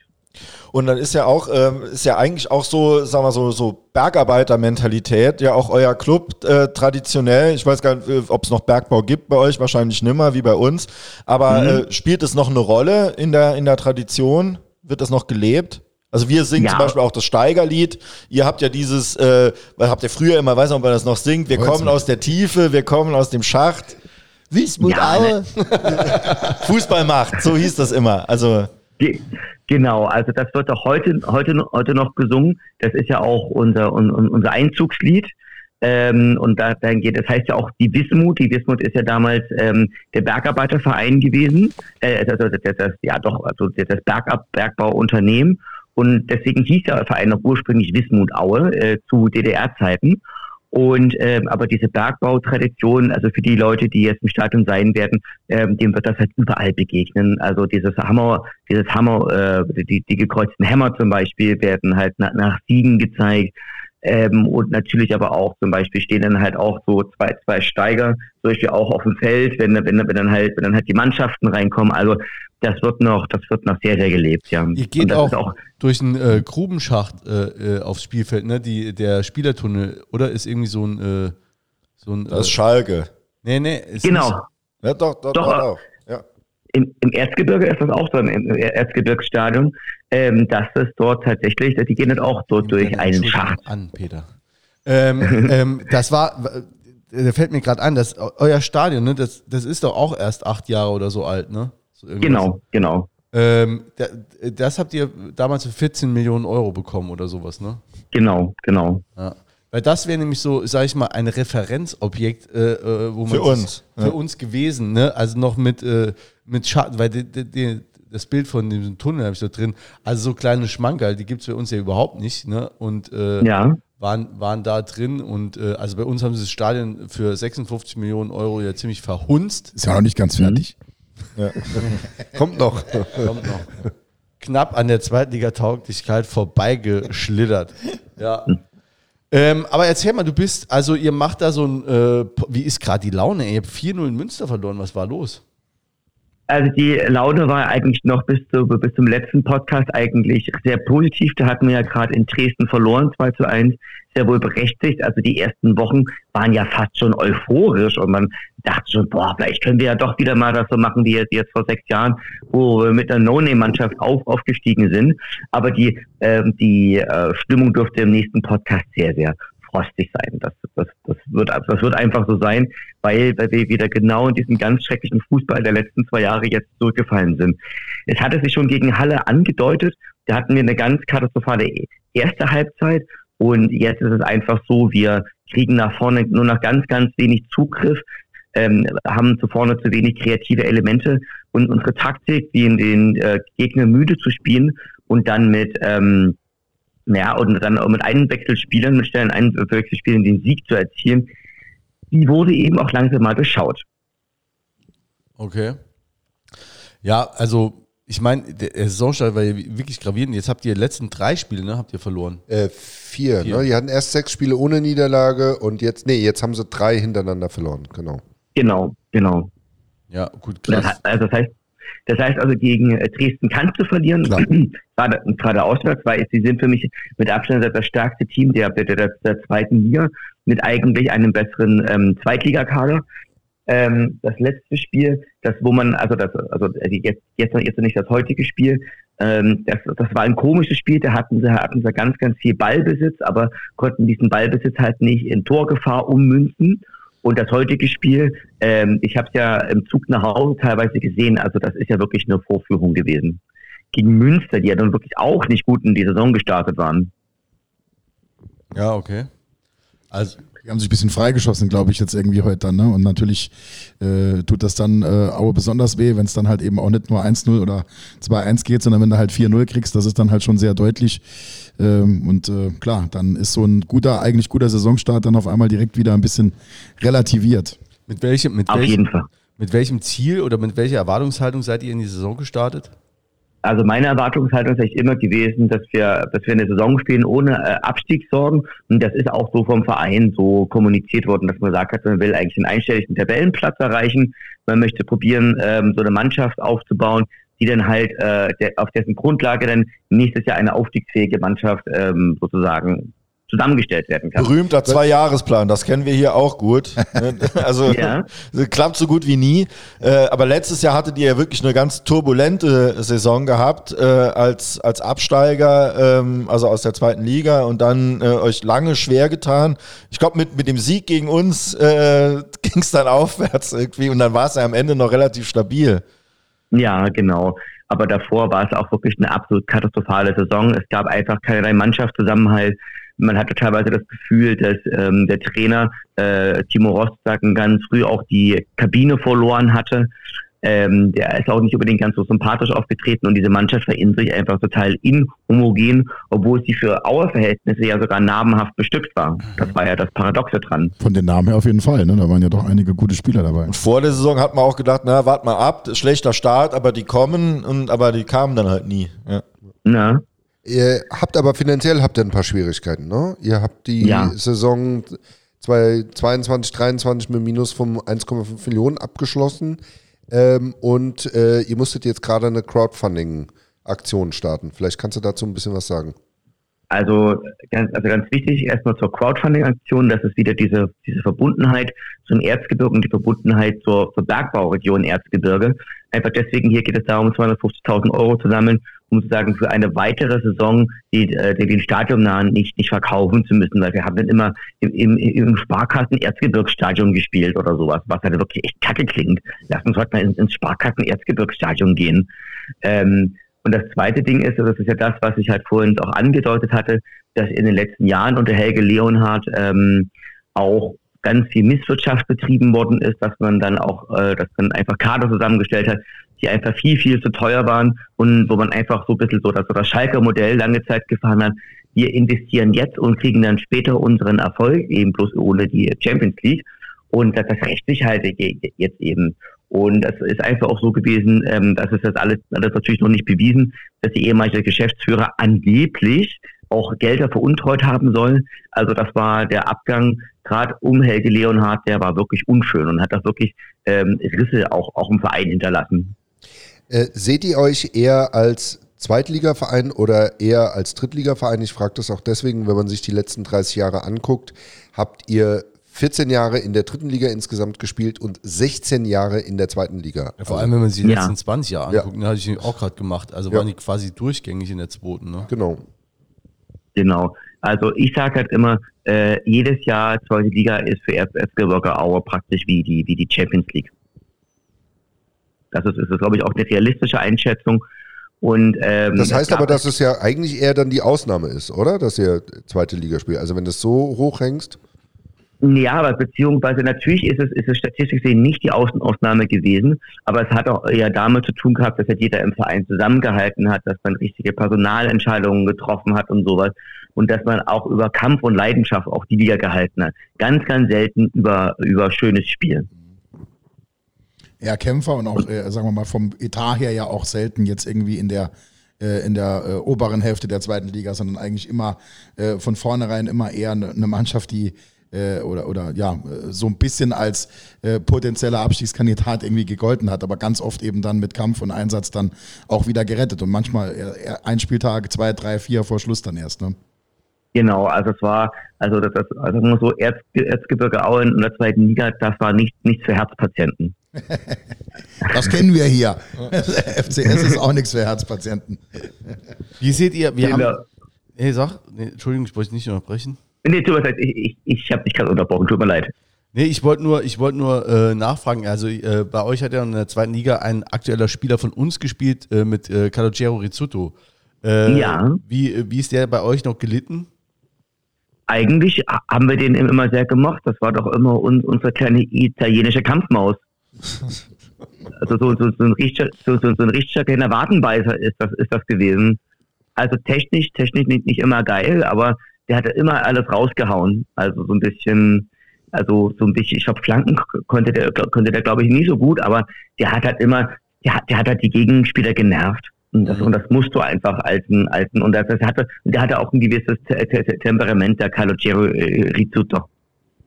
Ja. Genau, weitere Gemeinsamkeiten. Wir hatten zweimal die gleichen Trainer, Falco Götz und Topmöller. Topmüller war, oh, Topmüller war in Aue, echt. Aber Dino Topmüller war in Aue. ja. Dino Topmüller war auch in Aue, aber auch der Vater Topmüller. War der Klaus auch mal in Aue? Der Klaus echt? war auch mal in Aue, ist zurückgetreten, als die irgendwie abgestiegen sind. Tobias, wie war das? Kannst, kriegst du das noch zusammen? Oh, ich glaube, das war lange vor, vor meiner bewussten, also okay. an, an Falco ja. Götz, an, an Falco, Falco Götz. Auch gewusst, ja, aber Klaus hätte ich nicht. Genau. Also, ja. also ich glaube, ich glaube, der, der Topmüller Senior, das muss irgendwann in den 90ern gewesen sein. Genau oder? so ist es, genau. Ich weiß nicht genau, ob es vor sozusagen der Umbenennung 93 von Wismut in Erzgebirge war, äh, aber mhm. der war, äh, waren beide mal da, ja. Hat so verpisst wie hier auch. Also von ja, daher genau, äh, ist er sich treu geblieben. Das hat er tatsächlich so gemacht. Da gab's ein, äh, es gab ein Skandalspiel ähm, wo, 8 zu 3 Platz, verloren oder so und dann ist er weg. nee, mit Platzsturm und ja. so und danach gab es äh, große Probleme und dann hat er sich gedacht, nee, das mach ich woanders. Ja. Genau. Und, und, und, an, und an Falco Götz kann ich mich erinnern, ich glaube, das war in unserer zweiten Zweitliga-Periode und der hat dann, glaube ich, Aue auch mal gerettet vor dem Abstieg. Ähm, aber Ich weiß, weiß gar nicht, ob, ob er der beliebteste Trainer jetzt im Erzgebirge war. Uns hat er vor dem Aufstieg gerettet. Na, Ja, das stimmt. Äh, ich ich war mir aber halt auch, nicht sicher, weil ich glaube, der hat, der hat von seiner Men- Mentalität nicht gut ins Erzgebirge gepasst. Ja, hier auch nicht gut. Von dem, weiß nicht, wo er, in Hertha, da hat er Erfolg gehabt. Ja, das glaub, stimmt, das da, hat er, da hat er gut hingepasst. Also 90, 91 war er, ich habe es gerade nochmal nachgeguckt, war er damals noch bei Wismut Aue Ah, und ist dann weg. Ja. ja. Jetzt, Genau. habt, jetzt habt ihr einen aktuellen Trainer äh, äh, seit dem letzten Jahr mit Pavel Dotschew. Ähm, der hat schon äh, Dreimal, ne? Dreimal war er schon da. War schon ein paar Mal da und der hat auch schon ziemlich viele Stationen in der dritten Liga dann hinter sich gelassen. Äh, äh, Ja. so ziemlich jeden Verein trainiert. Ähm, wie ist der so? Also, oder wie, wie kommt der gerade an mit seinem Spielsystem und welches, welches System verfolgt der? also ähm, der, der Pavel Dotschew, wie gesagt, der war bei uns auch schon dreimal Trainer, der war auch schon Sportdirektor, der wurde auch schon zweimal entlassen. Nee, nee einmal ist er, ist er zurückgetreten, einmal ist, er- ist er entlassen. Dann haben sie, da haben, haben Dotschew und ähm, der, der Verein miteinander prozessiert, dann haben sie ihn doch wieder zurückgeholt. Also es ist, ist sehr, sehr turbulent und der Pavel Dotschew ist ja aber eigentlich sehr beliebt. Ähm, der, weil das einfach so so eine Mutti ist, sag ich, sag ich jetzt einfach mal. Das ist so, das ist so ein ganz, ganz bodenständiger Typ und so, ähm, dass der, der holt doch, der holt doch immer, immer, wieder Spieler nach, die er, die er irgendwann mal trainiert hat nach Aue und deswegen er, wurde, wird er von einigen Fans auch, auch als Mutti bezeichnet. Ähm, er spielt bei uns ein mh, 4-2-3-1-System. Also es ist, es ist sehr, sehr flügellastig. Ähm, und bei ihm ist es eigentlich immer so, dass bei ihm eigentlich immer die defensive Stabilität äh, ähm, eigentlich die Grundlage darstellt und dass er dann eigentlich immer vorne eigentlich immer immer so über Konter, über über über die schnellen Außen ähm, versucht zum Erfolg zu kommen. Obwohl er früher Stürmer war, das ist untypisch. Die meisten spielen die Stürmer doch eher offensiv, ne? Ne?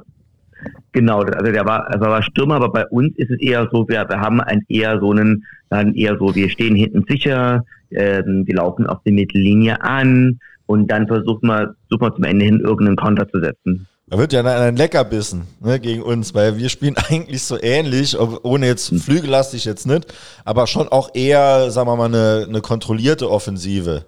So, Ja, Viel zentral. ja. Wer sind Genau. denn die äh, drei, vier Spieler, auf die man bei euch gucken muss? Also einer ist wahrscheinlich der Bär, ne, der Anfang der Saison äh, von 1860 äh, gekommen ist. Aber Direkt ein paar Tore Ja. geschossen auch, ne? Die, ja, direkt ja eigentlich die ersten Spieler alle immer getroffen, ne? ja, genau. genau. Also bei, bei, bei dem Bär ist einfach, ist einfach, einfach, einfach der große Vorteil. Der muss nicht gut spielen, er trifft aber trotzdem. Okay. So, das ist, das ist so ein bisschen, also das ist also so ein typischer Stürmer halt. Ähm, auf, wen man, auf wen muss man denn gucken? Ähm, auf Marvin Stefaniak. Also Marvin, Marvin Stefaniak ist eigentlich jemand, der aus der Jugend von Dynamo Dresden kommt, der eigentlich der große Star bei, ähm, bei, bei Wolfsburg werden sollte, der dann aber in eine tiefe Sinnkrise gefallen ist und heute zu Gott gefunden hat und da auch ganz, ganz viel äh, Stärke, Stärke draus zieht. Ich nenne ihn deswegen auch ganz gern den, äh, den Justin Bieber, das von, von, Erz, von Erzgebirge Aue, weil auch beide ähnlich viele Tattoos haben. Ähm, auf den muss man, muss man natürlich auch gucken, auf den ewigen Martin, Martin Mennel, auf den Erzgebirgsbuffon, der, glaube ich, jetzt, jetzt in seiner 14. Spielzeit für Aue ist. Also das ist schon echt Hammer, muss man sagen. Da erinnere Mhm. ich mich an DFB-Pokalspiel, wo Aue hier äh, bei uns war, da hat er auch schon gespielt, das ist schon lang her. Ähm, Mhm. Da habt ihr, glaube ich, im Elfmeterschießen oder so gewonnen und da hat er auch, glaube zwei oder so gehalten. Ja, letztes Jahr auch so ein geiles Ding äh, rausgeholt. Ich glaube, da haben wir unentschieden gespielt oder so. Ich weiß nicht mehr genau. Mendel habe ich auch also schon lange als, als Fußballfan wirklich erinnern, als, als sehr soliden, guten, guten Keeper. Obwohl der- eigentlich eher klein. eher kleiner, richtig, Ja. aber trotzdem eine, eine gute, gute Linie und, und alles. Ja, ja, guter Mann. Ja, gen genau, das ist, das ist das, was ihn, was ihn auszeichnet. Also gerade aus der, der ist ja ursprünglich ist er ja mal Handball-Torhüter gewesen und das siehst du einfach auch, weil der so Bombenreflexe dieser Mann hat. Na, so ein bisschen, auf wen könnte man gucken? Ähm, zum Beispiel, man könnte auf, auf unsere Neuzugänge gucken, zum Beispiel auf Moyer oder, oder auf, äh, oder auch auf den Sean Seitz sozusagen, weil die einfach irre schnell sind, weil sie eine richtig, richtig gute, gute, gute Technik mitbringen und deren Zukunft mittelfristig vermutlich auch eher in, in der zweiten Liga liegen wird. Interessant. Also wird auf jeden Fall, äh, denke ich, ein, äh, wahrscheinlich jetzt auch nach den Ergebnissen jetzt ein relativ interessantes Spiel, wer da, wer da die Initiative zuerst ergreift. Ne? Also Na, ob wir da auf, äh, voll auf Sieg spielen am Anfang oder ob wir auch erstmal ein bisschen aufpassen, was ihr da so macht, bin ich selbst gespannt. Wie, wie schätzt du so die dritte Liga ein? Das ist jetzt euer zweites Jahr. Wir sind jetzt im vierten Jahr. Ähm, was ist so dein Eindruck allgemein? Jetzt Dresden hast du auch schon genannt als, als großer Favorit. Ähm, wie, wie schätzt du es sonst so ein, überhaupt und dieses Jahr? also ich glaube, ich, sage ja immer, die, die, die dritte Liga, das ist so eine Liga, wo jeder jeden potenziell schlagen kann. Also wir haben halt, wir haben halt mit Dresden halt wirklich die große Übermannschaft. Wir haben äh, verhältnismäßig wenig ganz, ganz, ganz schwache Mannschaften in meiner Sicht. Also zum Beispiel, dass, man halt, dass man halt auch gucken muss, aber das, wo man aber auch sagen muss, dass auch vermeintliche Akteure hier, hier leicht straucheln. Also gerade wenn man sich Bielefeld anguckt, die große Probleme haben, die Freiburg 2, die letztes Jahr ja, glaube ich, auch Meister geworden sind, Meister der, der, der zweiten Liga, Zweiter. Ach, ja, zweiter.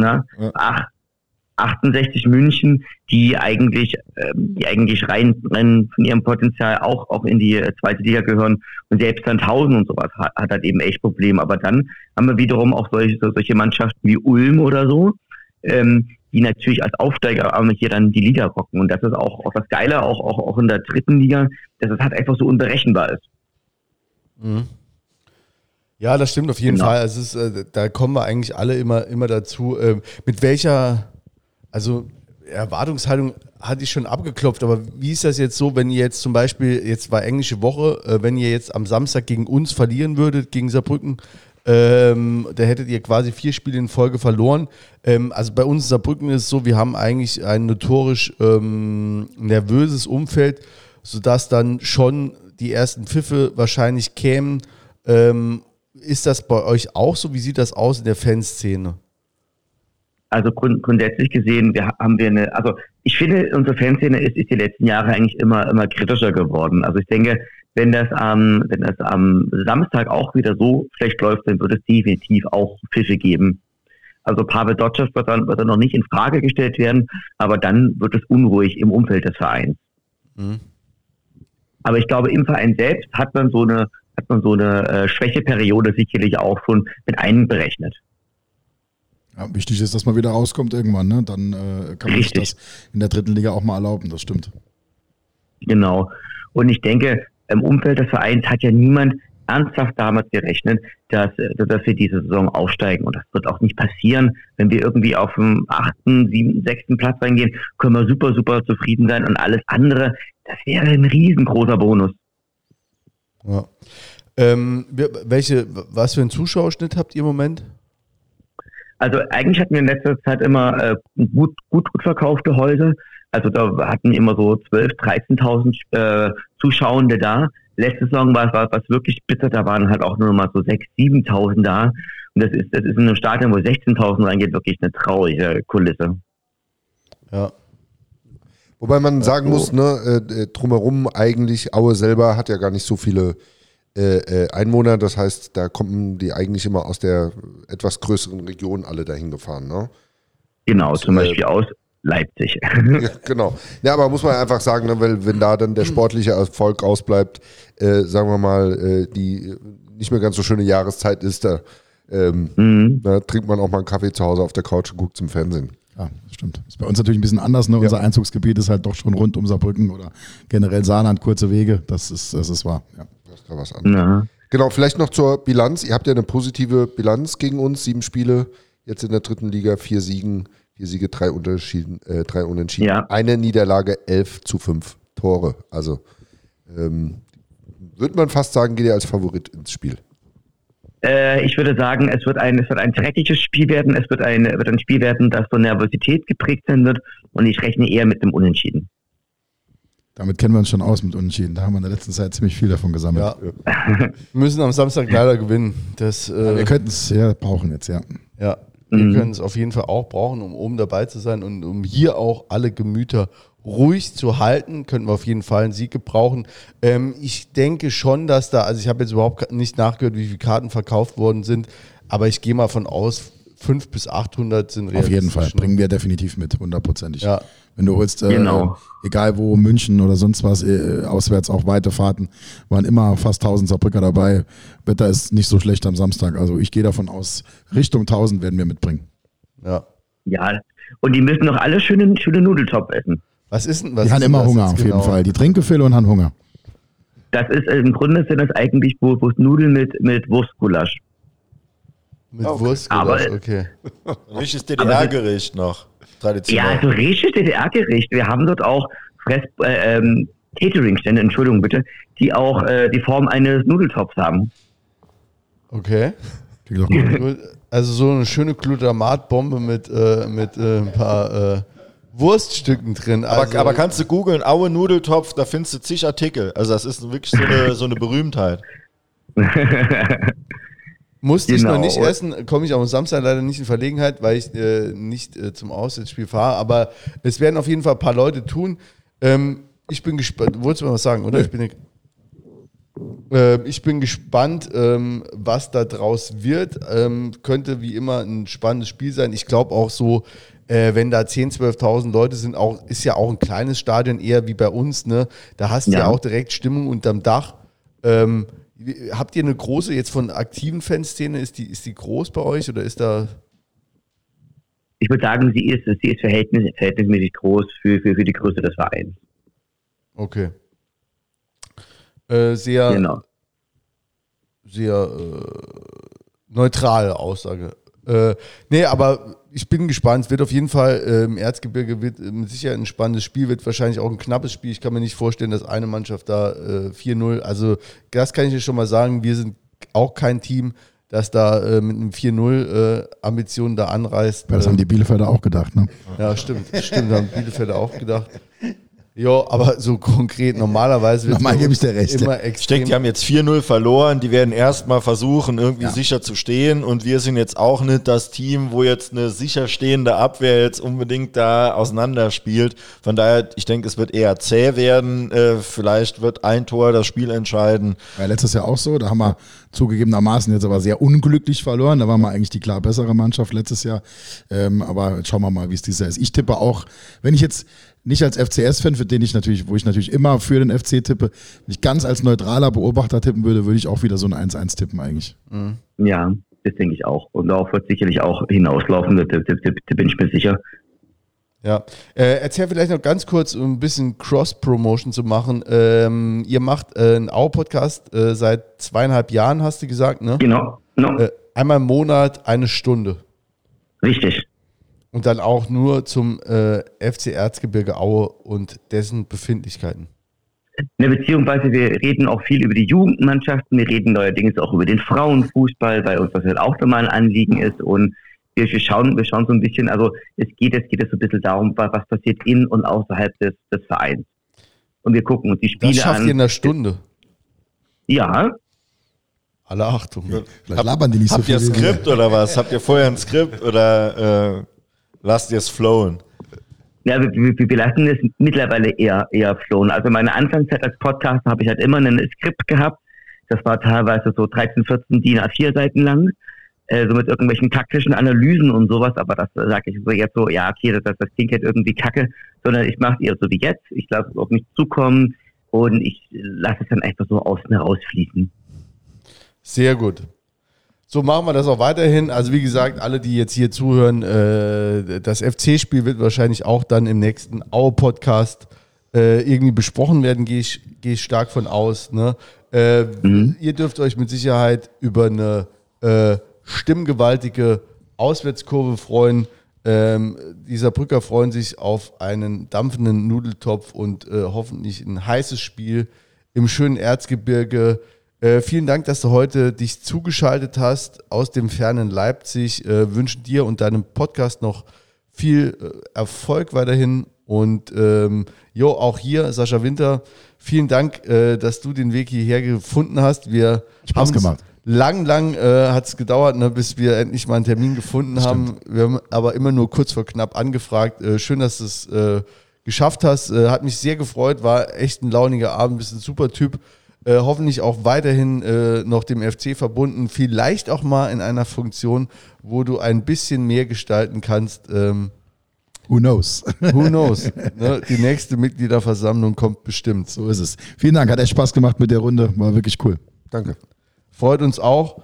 Ähm, ich hoffe jetzt, äh, ich drücke einfach mal das. Ich bin mir unsicher, ob es das richtige Knöpfchen ist. Ich drücke es einfach mal. Äh, dann viel Spaß in Aue, viel Spaß beim Hören und wir hören uns. Glück auf. Ciao. Sehr schön.